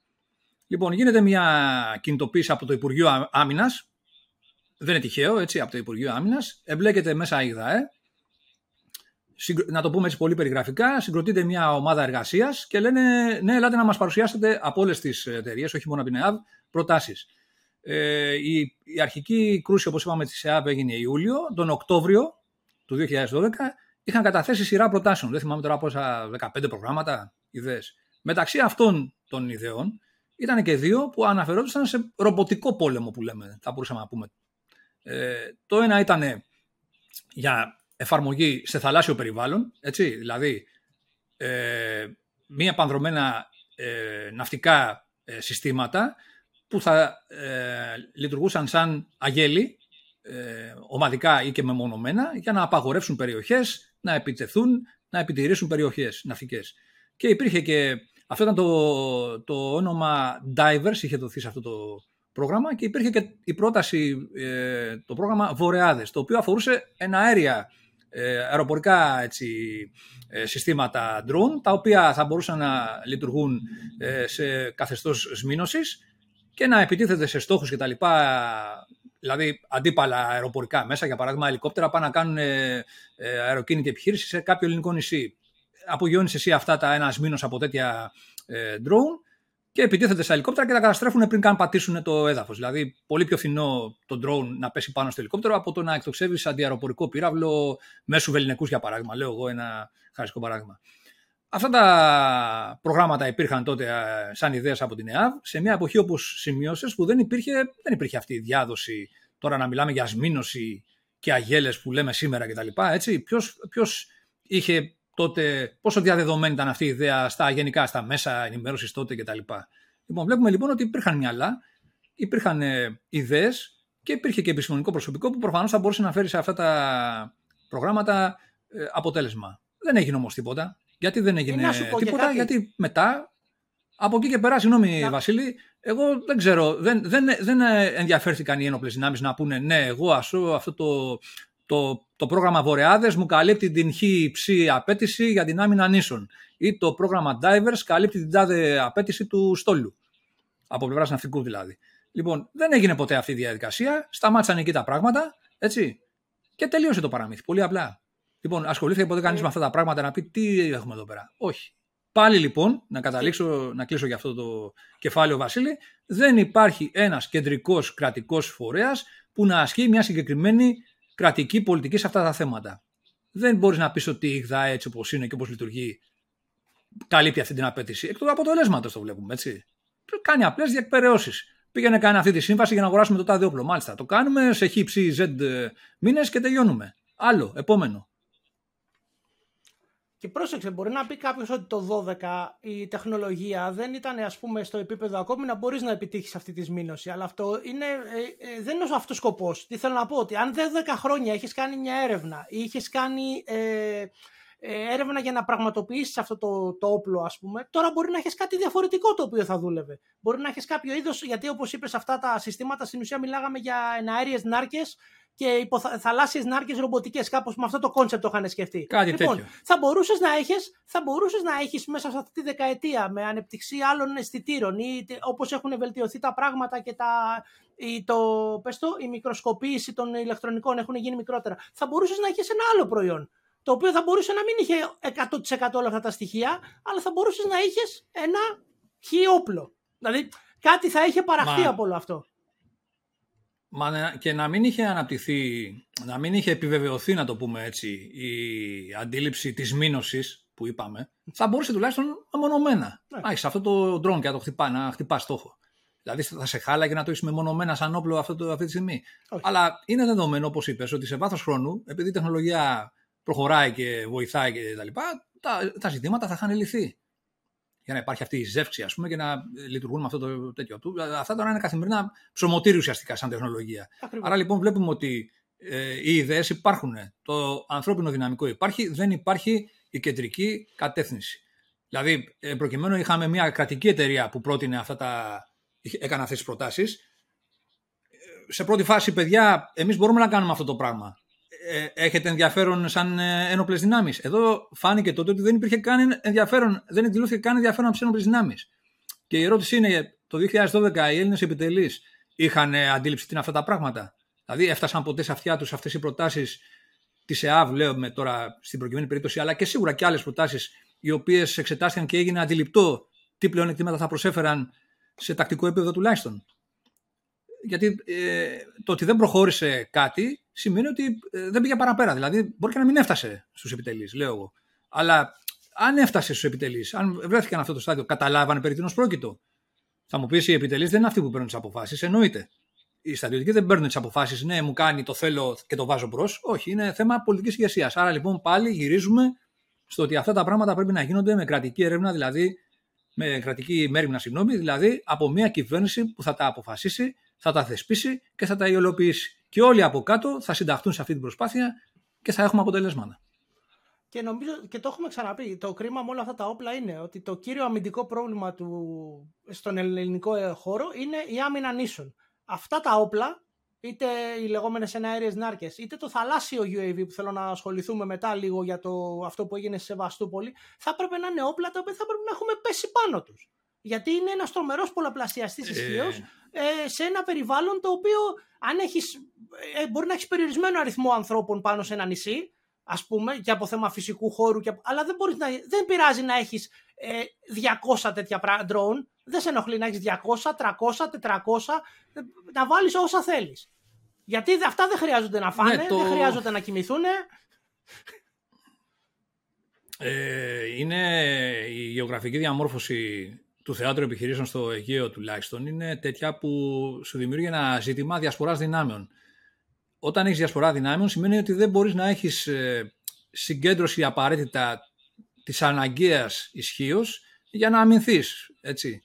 Οπότε η, η άμυνα σου δυσκολεύει έναντι μιας επιθετικής ενέργειας, στην οποία ο αντίπαλος έχει και την πρωτοβουλία κινήσεων και έχει όλη την άνεση να διαλέξει αυτός, να επιλέξει αυτός που θα χτυπήσει. Λοιπόν, αυτό λοιπόν καθιστά ακόμα πιο πιεστική την ανάγκη για τέτοια συστήματα, τέτοιες ε, πηγές ισχύως χαμηλού κόστους, έξυπνες, ε, χωρίς ε, ε, δαπάνη ή διακινδύνευση τουλάχιστον προσωπικού. Δηλαδή είναι αυτό που είπαμε πριν με τις ποδοσφαιρικές ομάδες που έχουν και μπάλες τηλεκατευθυνόμενες και παίζουν μπάλα. Άρα λοιπόν όταν έχεις μια περιορισμένη δύναμη σε ένα νησί, θέλεις πολύ περισσότερες τηλεκατευθυνόμενες έτσι, ε, μπάλες για να παίξεις το παιχνίδι. Πιθα... Λοιπόν, Μια πιθανότατα. Ε, είναι, ένα... είναι... Ήθελα να... ένα πιθανό σενάριο εισβολής είναι αεροκίνηση, έτσι. Ωραία. Πόσους στίγκερ έχεις σε ένα νησί, πόσους μπορείς να έχεις σε ένα νησί, οι οποίοι είναι αποτελεσματικοί, το βλέπουμε στην Ουκρανία, χτυπάνε τα ελικόπτερα ακόμη και με αντίμετρα, ναι, αλλά πόσους μπορείς να έχεις και πόσο θα εύκολο θα ήταν να έχεις αυτά τα suicide drones και ίσως με μια τηλεκατεύθυνση υπάρχουν, ε, δεν ξέρω αν όποιος ασχολείται με τον droning, υπάρχουν οι αγώνες drone που μπορούν πια μπορείς να τα βλέπεις με first person view. Ε, πόσο δύσκολο θα ήταν να έχουμε ένα τέτοιο σύστημα, ε, ένα drone αυτοκτονίας με έναν ε, πιτσιρικά εκεί pop, ο οποίος θα μπορεί να το χειριστεί με first person view και θα πηγαίνουν να σκάνε κατευθείαν πάνω στα ελικόπτερα. Δηλαδή είναι ένα σύστημα πάνθυνο, έτσι. Το... Ναι, και το θέμα είναι ότι όπως έδειξε και όπως ε, είδαμε και στην Ουκρανία, ε, στους προηγούμενους μήνες που ήταν πολύ πιο μεγάλη η πίεση την οποία υφίσταντο οι Ουκρανοί λόγω του ότι ακόμα οι Ρώσοι εξακολουθούσαν να έχουν την πρωτοβουλία κινήσεων. Αν θυμάσαι, υπήρχαν αναφορές και στο Telegram, έτσι διάφορα από εδώ και από εκεί αποσπασματικά, μαρτυρίες Ρώσων που μεταφράζονταν μετά και διακινούνται στα μέσα, που λέγανε αυτό ακριβώς. Δηλαδή ότι μπορεί να έχουμε μεγαλύτερη δύναμη με το πυροβολικό να ισοπεδώνουν εκεί εκτάσεις, να τους εξοντώνουν τους άλλους και να προχωράει το πεζικό. Αλλά είχαν σοβαρό πρόβλημα, λέγαν. Το παράπονό τους εντός αγωγικών ήταν ότι υπήρχε υπεροχή από τους Ουκρανούς σε συστήματα τέτοια drone. Δηλαδή, ε, πριν ακόμα να αρχίσουν να εμφανίζονται αυτά που χτυπάνε κτλ. Δηλαδή, σε επίπεδο μόνο επιτήρησης, παρατήρησης, να δίνουν στοιχεία για το πυροβολικό και τα βαρέα όπλα και να χτυπάει ε, το πυροβολικό των Ουκρανών, το οποίο υστερούσε σε αριθμούς και να είναι πιο αποτελεσματικό, ας το πούμε έτσι, από το ρωσικό, ε, είναι σημαντικό αυτό. Δηλαδή, και εμείς ε, στα νησιά, για παράδειγμα, που λέμε, ή γενικότερα ο συσχετισμός ισχύως δείχνει ότι ο επιτιθέμενος θα έρθει με μεγαλύτερους αριθμούς. Άρα λοιπόν, ε, σε εξυπηρετεί να έχεις τέτοια ε, μέσα ισχύως. Για ποιο λόγο, γιατί, για παράδειγμα, αν έχεις ε, να το πούμε μια δημιουργία drone, να το πούμε έτσι λίγο σχηματικά ναι. σε ένα τάγμα. Έτσι. Αυτό σημαίνει ότι για παράδειγμα ε, η μοίρα πυροβολικού που θα βρίσκεται δίπλα για να υποστηρίξει την φρουρά της νήσου ε, επειδή είναι συγκεκριμένες πλατφόρμες, δηλαδή κύρια οπλικά συστήματα, αυτοκινούμενα πυροβόλα ή πολλαπλοί εκτοξευτές πυράβλων, μπορούν να εντοπιστούν σχετικά εύκολα και να στοχοποιηθούν να καταστραφούν.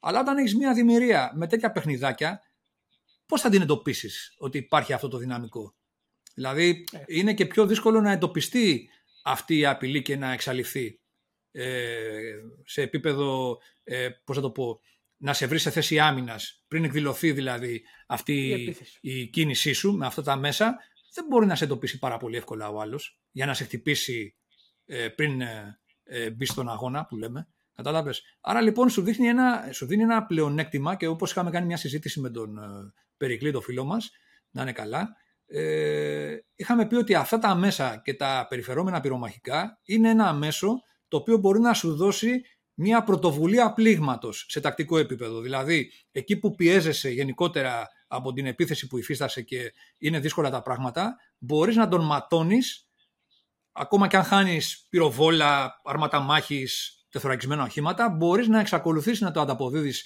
σε αρκετά σοβαρά πλήγματα με αυτά τα μέσα. Τα οποία, όπως είπαμε, είναι χαμηλού αποτυπώματος, σαν οντότητες, σαν συστήματα, για να μπορέσει να τα στοχοποιήσει ο άλλος ε, μπορεί να τα, στοχο, να τα αντιμετωπίσει κατά κάποιο τρόπο περισσότερο με τα αντίμετρα, αφού όμως εσύ τα έχεις εκτοξεύσει. Δηλαδή, πάλι θα έχεις εσύ την πρωτοβουλία. Και επίσης, μην ξεχνάμε την. Ε, πες το πόσο ευαίσθητη είναι μια, ένα προγεφύρωμα τις πρώτες ώρες, το οποίο θα σου δώσει ένα, μια δυνατότητα τέτοια όπλα να χτυπήσεις ε, συγκεντρώσεις υλικών, συγκεντρώσεις πυρομαχικών σε ένα προγεφύρωμα, να δυσκολέψει την κατάσταση για τον επιτιθέμενο. Δηλαδή, ακόμη και όπως είπες, ε, θα δέχεσαι πλήγματα ίσως από μακρύ, από πυροβολικό ή οτιδήποτε, αλλά το προγεφύρωμά του θα είναι επισφαλές πολύ περισσότερο.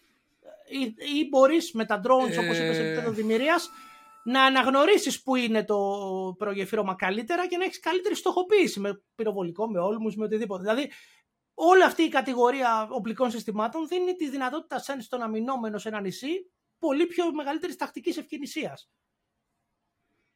Ναι, το θέμα είναι ότι να μην πάμε στο προγεφύρωμα. Δηλαδή, αυτά τα συστήματα ουσιαστικά ε, επεκτείνουν την ισχύ πυρός στο μακρύ χέρι ενός τάγματο πεζικού, ας πούμε, στα νησιά και του δίνουν τη δυνατότητα να αντιμετωπίσει τον επιτιθέμενο όταν ακόμα είναι σε θέση ευαίσθητη, δηλαδή είναι ευάλωτος. Όταν είναι μέσα στα ελικόπτερα, για παράδειγμα, εχθρικός λόγο που έρχεται. Ναι, και τους στείλεις αυτά τα συστηματάκια κτλ. Γιατί πες ότι για παράδειγμα τα αντιαεροπορικά του νησιού έχουν εξοδετερωθεί, ας πούμε. Έτσι. Σου δίνει δυνατότητα να τα ρίξεις αυτά πάνω του και το ελικοπτεράκι να πάει περίπατο. Δηλαδή να κάνει παρέα με τα ψάρια εκεί πέρα, όλη η δύναμη, ας πούμε, να την αντιμετωπίσεις με τέτοια ε, συστήματα. Άρα λοιπόν να χτυπήσεις τον αντίπαλο πριν καν πλησιάσει και γίνει επικίνδυνος, όταν είναι σε θέση ευάλωτη. Είναι φορτωμένος πάνω στα ελικόπτερα ή είναι φορτωμένος πάνω στη ζώντια, για παράδειγμα, ή στα ε, πλοιάρια που έρχονται. Λοιπόν, πριν καν πατήσει λοιπόν το έδαφος σου. Το δεύτερο είναι ότι μπορούν να επιτρέψουν αυτά τα συστήματα πλήγματα στην απέναντι ακτή, δηλαδή εκεί που συγκεντρώνεται ο αντίπαλος, που ετοιμάζεται να επιβιβαστεί στα ελικόπτερα για παράδειγμα ή που συγκεντρώνεται για να σου κάνει την ε, ενέργεια να γίνει η συγκρότηση μάχης που λέμε για την έκδοση διαταγής. Να χτυπήσεις εκεί τα διοικητικά στοιχεία ας πούμε, της δύναμης ή να χτυπήσεις τα πυροβόλατα αυτοκινούμενα που θα συγκεντρώσει για να υποστηρίξουν την ενέργειά του. Ε, γιατί το, το πλεονέκτημα των περιφερόμενων πυρομαχικών είναι ότι σου δίνουν και εικόνα. Δηλαδή, αφού ναι, το εκτοξεύσεις και πάει στην περιοχή την ύποπτη που θέλεις εσύ που σε ενδιαφέρει, υποπτεύεσαι εσύ ότι στην τάδε περιοχή θα ταχθεί μία μοίρα πυροβολικού για παράδειγμα. Στέλνεις ένα στην αρχή, δεν ξέρω εγώ πώς, ας πούμε, την τακτική την ξέρουν οι στρατιωτικοί, θα πάρει μία εικόνα, θα δει αν υπάρχει όντως ο στόχος και μετά θα το χτυπήσει. Δηλαδή δεν θα εκτοξεύσουν οβίδε πυροβολικού εκεί πέρα τυχαία, για παράδειγμα. Και αν, ε, ναι. αν εντοπίσει κάτι το, αν εντοπίσει κάτι το σπέρβερ, για παράδειγμα, που θα έχω στείλει εκεί και αν το σπέρβερ καταφέρει να επιβιώσει και να φτάσει μέχρι εκεί σε απόσταση ικανή ώστε να δώσει εικόνα και να μεταδώσει στοιχεία. Άρα λοιπόν δίνουν πρωτοβουλία κινήσεων και πρωτοβουλία πλήματος αυτά τα όπλα σε πολύ μεγαλύτερο βαθμό από ότι μπορούμε να πούμε ότι προσφέρουν τα σημερινά εφιστάμενα οργανικά βαρέα όπλα ενός μηχανοκίνητου τάγματος ή ενός τάγματος εθνοφυλακής, ακόμα θα μπορούσαμε να πούμε. Και βέβαια μιας μοίρας καταδρομών, έτσι. Και νομίζω ότι φτάνουμε και στο πλέον ενδιαφέρον ε, για εμάς ε, μη επανδρομένο. Όπως είδαμε μετά λοιπόν, είδαμε την επίθεση στη Σεβαστούπολη, οι οποίοι όλοι αναρωτιόντουσαν αρχικώς με τι έγινε και μετά αποκαλύφθηκε ότι έγινε με εκείνα τα θαλάσσια UAV, ας πούμε, UAV ε, drones αυτοκτονίας, ε, τα οποία έρχεται η ερώτηση γιατί δεν τα έχουμε χτες; Σε, ένα, σε μια χώρα με αρχιπέλαγος, σε μια χώρα με εταιρείες οι οποίες φτιάχνουν μικρά σκάφη, χρόνια τώρα, πολύ επιτυχημένα θα έλεγα, ε, γιατί δεν έχουμε τέτοια οπλάκια χτες. Τα οποία μάλιστα καλώς ή κακό είναι και μια υπενθύμηση ιστορική του γνωστού πυρπολικού. Νομίζω ότι κάποιοι κάναν τη σύνδεση ότι το πυρπολικό επανήρθε, ας πούμε, το οποίο ταιριάζει και στον τρόπο μάχης των Ελλήνων, αλλά και στην ψυχοσύνθεσή μας. Του μικρού, του πιο ε, τη μικρότερη δύναμη, η οποία χτυπάει μια μεγαλύτερη δύναμη. Νομίζω ότι είναι κάτι που μας εξητάρει σαν, σαν λαό. Έτσι πάντα αυτή ήταν η ιστορία μας. Οπότε η ερώτηση έρχεται γιατί δεν έχουμε τέτοια οπλικά συστήματα χτες, τα οποία θα μπορέσουν να καταστήσουν το Αιγαίο τάφο. Κυριολεκτικά τάφο θα έλεγα για το αντίπαλο ναυτικό. Κα, κα, καταρχήν, καταρχήν να πούμε ότι υπάρχουν πάλι δύο είδη ε, μη επανδρομένων τηλεκατευθυνόμενων ναυτικών τέτοιων ε, συστημάτων. Αυτά που προορίζονται για επιτήρηση και έλεγχο μιας περιοχής, έτσι, με τους αισθητήρες τους και αυτά που προορίζονται ή μάλλον ε, μια ενδιάμεση κατηγορία που κάνουν και επιτήρηση, αλλά έχουν και όπλα και μπορούν να χτυπήσουν. Και υπάρχουν και τα πυρπολικά που είπες, δηλαδή τα οποία προορίζονται να πέσουν πάνω στο, ε, τα ίδια πάνω στο στόχο και να τον καταστρέψουν. Σαν παλιά που λέγαμε, σαν μια τορπίλη ας πούμε σύγχρονης μορφής yeah. Ναι. κτλ. Λοιπόν, ε, εδώ να πούμε πάλι ότι υπάρχει, ε, υπάρχουν δείγματα πάλι από ελληνικές εταιρείες. Ε, θυμάμαι το 2017-2018 πρέπει να έχει γίνει αυτή η συζήτηση με ένα στέλεχος της αμυντικής βιομηχανίας που μου έλεγε τότε ότι υπήρχε μια διαδικασία από την ΓΔΑΕ ε, να υποβάλουν προτάσεις ελληνικές εταιρείες για αμυντικά προϊόντα, για ανάπτυξη προϊόντων. Έλεγε η κάθε εταιρεία δηλαδή να υποβάλει ένα φάκελο, δύο όσους ήθελε τέλος πάντων προτάσεις, για να δούμε, μπορώ να φτιάξω αυτό το ΑΒΓ προϊόν και προφανώς να επιλεχθεί κάποιο ή κάποια και να προχωρήσουν στην φάση της υλοποίησης. Λοιπόν, ε, η διαδικασία αυτή έτσι να πούμε τότε ότι ήταν ε, καθαρά από ό,τι θυμάμαι μου λέγανε ότι κατέληξε σε ε, μιλημένη δουλειά, δηλαδή πήγαν τα χρήματα σε κάποιον δικό μας που λέμε χωρίς κανένα αποτέλεσμα. Ε, αλλά μέσα σε αυτές τις προτάσεις αυτό που είχα συγκρατήσει εγώ ήταν και μια επανδρο... μη επανδρομένη ναυτική πλατφόρμα για σκοπούς επιτήρησης. Δηλαδή ανάπτυξη ενός ε, unmanned surface vessel που λέμε. Έτσι. Το οποίο σημαίνει ότι υπήρχαν πάλι οι άνθρωποι, οι μηχανικοί, οι τεχνικοί, οι επιστήμονες που είχαν την κατάρτιση είχαν συλλάβει την ιδέα και είχαν πει ότι μπορούμε να το κάνουμε, έτσι. Αλλά δεν έγινε τίποτα πάλι γιατί το, ε, το κράτος, το οποίο το ίδιο είχε δείξει ένα επιφανειακό ενδιαφέρον τότε ή προσχηματικό, δεν ε, ενδιαφέρθηκε. Και δεν ξέρουμε καν αν αυτά τα πράγματα κατέληξαν ε, στα επιτελεία πάλι, φτάσαν μέχρι τους επιτελείς, οι οποίοι να μπορούν να προτείνουν και να εισηγηθούν ανάλογα κτλ. Άρα λοιπόν έχουμε πάλι εταιρείες στον χώρο οι οποίες μπορούν να παρουσιάσουν προϊόντα. Ε, από εκεί και πέρα συζητούσαμε προχθές για μια, ε, ένα πείραμα που είχε γίνει ουσιαστικά, αν θυμάσαι, με ένα, μια πανδρομένο φουσκωτό που είχε παρουσιάσει μια ελληνική εταιρεία, το θυμάσαι; Το Ocean 2020, γίνει... με το Sea ναι, Ένα πρόγραμμα πάλι στο πλαίσιο, ναι, ένα πρόγραμμα πάλι στο πλαίσιο της Ευρωπαϊκής Ένωσης, όπου υπήρχε ελληνική συμμετοχή και η Dracom τότε σε συνεργασία με την Παρακούντα είχαν παρουσιάσει το Sea Rider, δηλαδή ένα, να το πούμε έτσι πολύ απλά, ε, σκάφος 6 μέτρων περίπου, ε, ε, άκαμπτης γάστρας, το οποίο με κατάλληλο εξοπλισμό ε, είχε καταστεί τηλεκατευθυνόμενο, είχε και έναν ε, βασικό αισθητήρα και χρησιμοποιήθηκε σε αυτό το πείραμα που έγινε τέλη του 19 νομίζω, στο εξωτερικό, ε, όπου ε, η έννοια ήταν ε, του, του πειράματος να χρησιμοποιηθούν μη επανδρομένες πλατφόρμες αεροπορικές και ναυτικές για σκοπούς ε, προστασίας δυνάμεων κτλ. Δηλαδή το συγκεκριμένο το Sea Rider, Sea Rider δεν το πάμε. Ναι. ναι. ναι.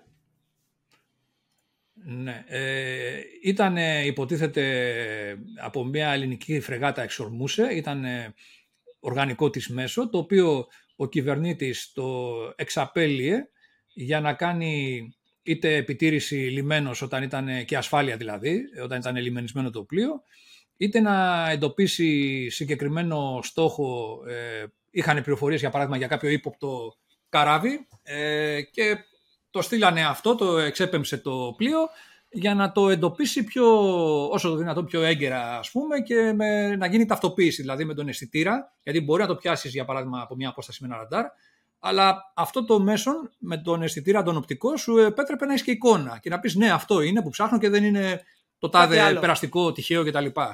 Ναι, είναι το ύποπτο για το οποίο έχω πληροφορίες, ας πούμε. Λοιπόν, ε, αυτό που είχε ενδιαφέρον τότε θυμάμαι, μας είχαν κάνει μια ενημέρωση πολύ ενδιαφέρουσα στα γραφεία της εταιρείας όταν τελείωσε το πείραμα ήταν ότι ε, όπως είπαμε υπήρχαν και αεροπορικές πλατφόρμες, ελικοπτεράκια, μη επανδρομένα κτλ. που χρησιμοποιήθηκαν ε, μαζί στα πειράματα κτλ. Το τι είχε αποδειχθεί στην πράξη, κάτι πάρα πολύ βασικό. Δηλαδή για παράδειγμα ότι ε, αυτονόητο μάλλον, αλλά το βλέπεις και στην πράξη. Δηλαδή αυτή την έννοια έχουν και οι δοκιμές και τα πειράματα και οι ασκήσεις. Ε, οι ναυτικές πλατφόρμες υστερούν όσον αφορά τον ορίζοντα που μπορούν να βλέπουν και να έχουν μια εικόνα τέλος πάντων και με το ραντάρ το δικό τους κτλ. Οι αεροπορικές πλατφόρμες λόγω υψομέτρου κτλ. μπορούν να έχουν καλύτερη εικόνα ε, και σε μεγαλύτερες αποστάσεις να δίνουν ε, τα δεδομένα που χρειάζεσαι. Αλλά πάντα οι καιρικές συνθήκες δεν επιτρέπουν την εξαπόλυση αεροπορικών μέτρων. Κάποιες φορές υπάρχουν ε, θύελώδει άνεμοι, ιδίως στην ανοιχτή θάλασσα, όπως μπορούμε να φανταστούμε. Αυτές οι συνθήκες παρουσιάστηκαν στη διάρκεια του πειράματος. Είχε γίνει χειμώνα λοιπόν. Ε, και επιβεβαιώθηκε ότι η συγκεκριμένη αποστολή ενώ δεν μπορούσε να καλυφθεί από το ένα αέριο μέσο που σκόπευε να χρησιμοποιήσει ο, ο τακτικός διοικητής στο το... συγκεκριμένο πείραμα, μπόρεσε να καλυφθεί από το Sea Rider, το ελληνικό, το οποίο ε, χρησιμοποιήθηκε στο έπακρο και απέδειξε τις αρετές και όλα αυτά που περίμεναν ε, οι ενδιαφερόμενοι. Με λίγα λόγια λοιπόν, ένα, έξτρα, πάλι... ένα έξτρα εργαλείο. Ναι, ε, δίνει μια, ε, μεγαλώνει την ευχαίρεια επιλογών και κάνει πιο, ε, προσφέρει περισσότερη μεγαλύτερη ευελιξία στον αρμόδιο διοικητή, είτε είναι ο κυβερνήτης της ε, κύριας μονάδας κρούσεως, είτε είναι ένας διοικητής, για παράδειγμα, μιας μοίρας ε, πλοίων. Ε, στην προκειμένη περίπτωση, λοιπόν, μπορείς να πεις ότι αυτά τα μέσα πάλι είναι φθηνά, είναι κάτι το οποίο δεν θα μπορεί να λείπει από τον έχω και, έχω και μια πιο πονηρή... των μελλοντικών έχω, πλοίων. Έχω και μια πιο πονηρή ιδέα, έτσι.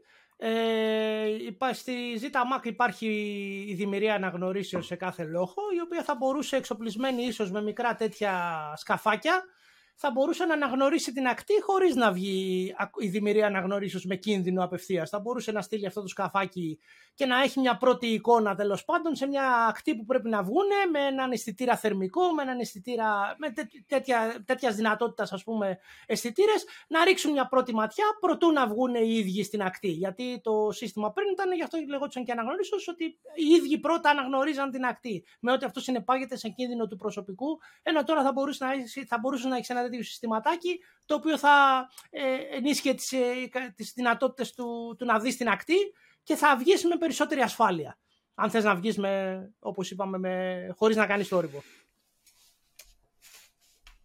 Ναι, αυτό που λες είναι εννοείται ότι από τη στιγμή που εμφανίζεται μία λύση το φάσμα επισιακής αξιοποίησης είναι ουσιαστικά περιόριστο. Δηλαδή μόνο όριο είναι η φαντασία του επισιακού χρήστη. Και για παράδειγμα, μπορεί το προϊόν αυτό, για παράδειγμα, λέμε, να παρουσιαστεί στον ε, διοικητή της διοίκησης φρεγατών, λέω, ξέρω εγώ, ας πούμε, και να πει, ναι, μπορώ να κάνω πέντε πράγματα με αυτό, αλλά αν το παρουσιάσει και στον διοικητή της, υπο, της διοίκησης υποβρυχίων καταστροφών, να σου πει, εγώ μπορώ να κάνω άλλα πέντε με αυτό. Άρα, δηλαδή, ε, είναι ατε, ατελείωτη ουσιαστικά η, ε, το, η βεντάλια έτσι, επιλογών και ιδεών που μπορείς να αξιοποιήσεις αυτά τα συστήματα. Ε, το βασικό είναι, ε, για να μην ε, ξεφύγουμε λίγο από αυτό το πείραμα που αναφέραμε ουσιαστικά με το Sea Rider που είπαμε Βασίλη, τι είπαμε, είπαμε ότι πρόκειται για ένα, μια ελαστική λέμβο ουσιαστικά, ένα σκάφος, το οποίο, rib, το οποίο εξάμετρο έτσι, σε προκειμένη περίπτωση. Εγώ είχα θέσει την ερώτηση αν αυτό το σκάφος μπορούσε να πάρει μια τηλεχειριζόμενη σταθεροποιημένη πλατφόρμα οπλισμού με ένα πενιντάρι για παράδειγμα. δόθηκε η φυσιολογική απάντηση ότι ναι, αλλά σε ένα κάπως μεγαλύτερο σκάφος, υπάρχει δυνατότητα κτλ.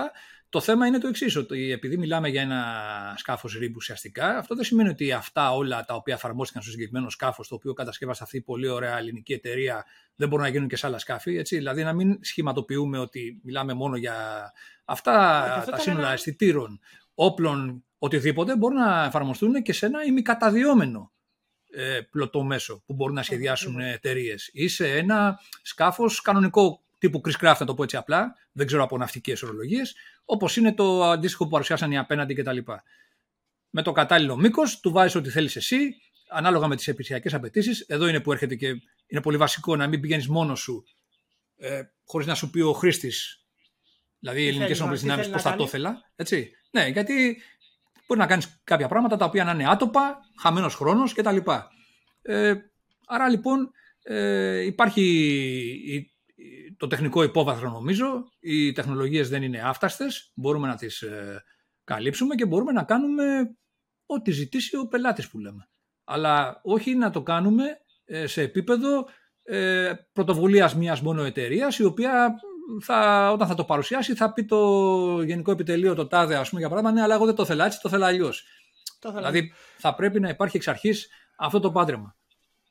Ε, με λίγα λόγια λοιπόν, δηλαδή, για να ε, αυτά, αυτά είναι Κάτσε λίγο Βασίλη να το, να το ρολάρουμε λίγο ακόμα. Ε, αυτά τα συστήματα λοιπόν είναι ουσιαστικά τρεις κατηγορίες όπως είπαμε. Είναι βασικές. Είναι μια πλατφόρμα επιφανείας η οποία προσφέρει επιτήρηση. Μπορεί να την εξαπολύσει είτε ο κυβερνήτης μιας ε, ε, μονάδας επιφανείας ή και γιατί όχι υποβρυχίου. Έτσι. Θα φύγει ας πούμε με ένα κέλυφος από τον τορπιλοβλητικό σωλήνα ενός υποβρυχίου για παράδειγμα μεθαύριο. Ε, μπορεί να ε, χρησιμεύσεις σε έναν ε, τοπικό ε, διοικητή νήσου, σε αμφίβιο περιβάλλον, μπορεί να χρησιμεύσει σε ειδικές επιχειρήσεις, δηλαδή ε, σκάφη ειδικών επιχειρήσεων τύπου ενός μεγέθους. Δηλαδή, ένα σκάφος όπως ας πούμε το Mark V που έχει πάρει τώρα η DIC ή ακόμα καλύτερα ο, ο Αγίνορ, το ελληνικό το σκάφος που αναπτύχθηκε και καλύπτει τις ανάγκες τους ε, να μπορούν από αυτά να εξαπολύονται τέτοια μικρά αναλόγως μεγέθους και τα λοιπά, ε, μία πανδρομένα, να κάνουν την επιτήρηση. Αλλά μπορούν να κάνουν και κρούση. Δηλαδή να έχουν και ένα βασικό όπλο πάνω τους, το οποίο να, τουλάχιστον να αμυνθεί. Για παράδειγμα, μπορεί να το στείλεις να αναγνωρίσει έναν στόχο, έτσι, και ο στόχος να εκδηλώσει πυρ. Μπορεί να κρυφτεί λοιπόν ε, χρήσιμο να έχει ένα μέσο αυτό άμυνας αυτό το μη επανδρομένο. Να μην το θεωρείς αναλώσιμο, ας πούμε. Ναι. Και υπάρχουν και τα ε, αυτοκτονικά που λέμε, αυτό που αναφέρεις την περίπτωση της ε, ε, Σεβαστούπολης, επίθεσης, τα οποία με μια ζεύξη εκεί πέρα δορυφορική μπορούν να δράσουν σε πολύ μεγάλες αποστάσεις και να επιτεθούν σε κύριες μονάδες ε, κρούσεως του εθρού και να τις ε, προκαλέσουν ζημιά. Μπορεί να μην, τα, να μην καταστρέψουν, να βυθίσουν ένα, ένα στόχο, αλλά σίγουρα να τον προκαλέσουν ζημιά και να τον ε, καταστήσουν άχρηστο για την ε, συνολικότερη δύναμη επιχειρήσεων. Ε, εμένα μου αρέσει πάντα να γίνεται μια προέκταση σε αυτά, δηλαδή να μην μένουμε στο προφανές αυτό που είπαμε και επειδή έριξες πάρα πολύ σωστά τη ζήτα ΜΑΚ που ανέφερες ας πούμε, που είναι οι αμφίβες επιχειρήσεις στο ψωμοτήρι τους, φαντάσου τι πράγματα θα μπορούσαν να κάνουν οι εκάστοτε διοικητές με τέτοια συστήματα που θα έχουν στη διάθεσή τους. Επίσης να πούμε ότι οι κατεξοχήν ε, μοίρες αμφιβίων καταδρομών που βρίσκονται στα νησιά ε, ήδη είναι προανεπτυγμένες. Αυτές και αν μπορούν να μελετήσουν, να εξετάσουν και να δοκιμάσουν σενάρια επιχειρησιακής εκμετάλλευσης κτλ. τέτοιων ε, συστημάτων. Και αεροπορικών και ε, ναυτικών. Ε, γιατί υπάρχουν σίγουρα καταστάσεις που βιώνουμε, βιώνουν οι ίδιοι και τις ε, αντιμετωπίζουν, τις οποίες δεν μπορεί να τις λάβει εγώ και εσύ ή, πολύ, ή ακόμα και ένα επιτελείο. Έτσι. Δηλαδή δεν μπορεί να, να δει καλύτερα κάποιος επιτελικός μηχανισμός κάποια πράγματα που βλέπει ο επιχειρησιακός στην πρώτη γραμμή και αντιμετωπίζει καθημερινά. Άρα λοιπόν νομίζω ότι όπως είπαμε είναι ανεξάρτητο το ε, πεδίο και θα πρέπει με κάποιο τρόπο να το ελέγξουμε. Δηλαδή σε επίπεδο κράτους να υπάρξουν επιτέλους αυτές οι πρωτοβουλίες και να πούνε ελάτε ρε παιδιά εδώ πέρα να δούμε τι μπορούμε να κάνουμε. Οι επιχειρησιακοί κλάδοι, οι επιχειρησιακοί χρήστες θέλουν αυτά. Τι μπορείτε να καλύψετε από αυτά; Και μέσω αυτού, για να μην κάθεται η κάθε εταιρεία, είτε κρατική είτε ιδιωτική, να σπαταλά πόρους δυναμικό ε, ατελέσφορα, να προκύψει και να πούνε σε ένα-δύο χρόνια θα έχουμε το εθνικό drone το αεροπορικό. Σε λιγότερο θα έχουμε το drone το επιθετικό που θα κάνει και επίθεση. Σε χι διάστημα θα έχουμε το ναυτικό. Ε, και όχι να έχουμε αυτή την πολυδιάσπαση ε, προσπαθειών ε, και πόρων και έτσι ε, σπατάλη χρόνου χωρίς αποτέλεσμα. Να μην διαρρέει ο χρόνος δηλαδή χωρίς αποτέλεσμα. Ε, με λίγα λόγια αυτά να κάνουμε σε το... γενικές γραμμές νομίζω... Να κάνουμε το follow through που λένε. Follow through, να πάρουμε την απόφαση και να γίνει από απόφαση μέχρι προϊόν να υπάρχει ένα ολοκληρωμένο, να, να γίνει μια διαδρομή. Follow through. Δεν κάνουμε το, αυτό το πράγμα. Εγώ νομίζω, νομίζω Βασίλη ότι είχαμε δύο πολύ καλές ε, ευκαιρίες να μελετήσουμε καταστάσεις πρωτόγνωρες οι οποίες ε, αντιμετωπίστηκαν από τις ένοπλες δυνάμεις το 2020 τόσο με τα περιστατικά στον Εύρο που και εκεί έγινε, ε, χρήση, έγινε χρήση drone και από τις δύο πλευρές όσο και στην ε, διάρκεια της κρίσης της παρατεταμένης το καλοκαίρι με την ανάπτυξη του στόλου και την κινητοποίηση των ενόπλων δυνάμεων συνολικά. Λοιπόν, σίγουρα έχουν καταγραφεί αδυναμίες, έχουν γίνει παρατηρήσεις, έχουν βγει συμπεράσματα και σίγουρα όλο αυτό, όλη αυτή η κινητοποίηση προκάλεσε μια επιτελική, ε, πώς θα το πω, ε, αναμπουμπούλα, ε, δηλαδή αναζήτηση. Είναι κρίμα ε, τα συμπεράσματα ε, που έχουν εξαχθεί μέχρι τώρα να μείνουν χωρίς αντίκρισμα. Δηλαδή πρέπει και οι ίδιες οι ένοπλες δυνάμεις να πιέσουν προς την πολιτική ηγεσία να καταλάβει ότι εδώ πέρα παιδιά υπάρχουν κάποια πράγματα τα οποία είναι κρίσιμα αλλά μπορούμε να τα κάνουμε. Δηλαδή είναι θέμα βούλησης καθαρά. Δεν είναι θέμα ακατόρθωτο. Δηλαδή, είπαμε να καλύψουμε κάποιες επισιακές ανάγκες επίγουσες αγοράζοντας κάτι από το εξωτερικό, αλλά όχι και να τα αφήσουμε όλα. Γιατί μπορεί να λες για παράδειγμα ότι εγώ χρειάζομαι τα ραφάλ επιγόντως και να ισχύει για να ενισχύσω σε εύλογο χρονικό διάστημα την άμυνά μου και ως εκ τούτου δεν μπορώ να απαιτήσω και ανταλλάγματα. Και σωστό είναι, λογικό είναι, αλλά αυτό δεν μπορεί να γίνεται μία, δύο, τρεις, τέσσερις, δέκα φορές να, να συνεχίζεται να παρατείνεται αυτή η κατάσταση.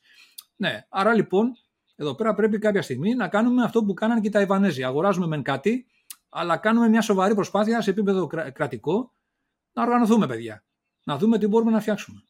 Είναι λοιπόν άτοπο να, να λέμε ότι ε, στον 21ο αιώνα η, με όλα αυτά που βλέπουμε να εξελίσσονται και στην Ουκρανία ιδίως τώρα και τα είδαμε και στην, ε, στον Αργόρνο Καραμπάχ, να μην μπορούμε να πούμε ότι εγώ ε, θέλω τις ενόπλε δυνάμεις μου, όπως είπαμε, οι ποδοσφαιρικές ομάδες στο γήπεδο να μπαίνουν σκέτες και να μην έχουν ναι. ρομποτικά, ρομποτικές μπάλες να παίξουμε παιχνίδι. Άρα λοιπόν πρέπει να έχουμε και αυτούς τους είδους τα πυρομαχικά και να τα θεωρούμε, ναι, και να τα θεωρούμε πυρομαχικά αναλώσιμα. Ή μάλλον αναλώσιμα παύλα πυρομαχικά. Ε, είναι κάτι που μπορούμε να κάνουμε νομίζω και πρέπει.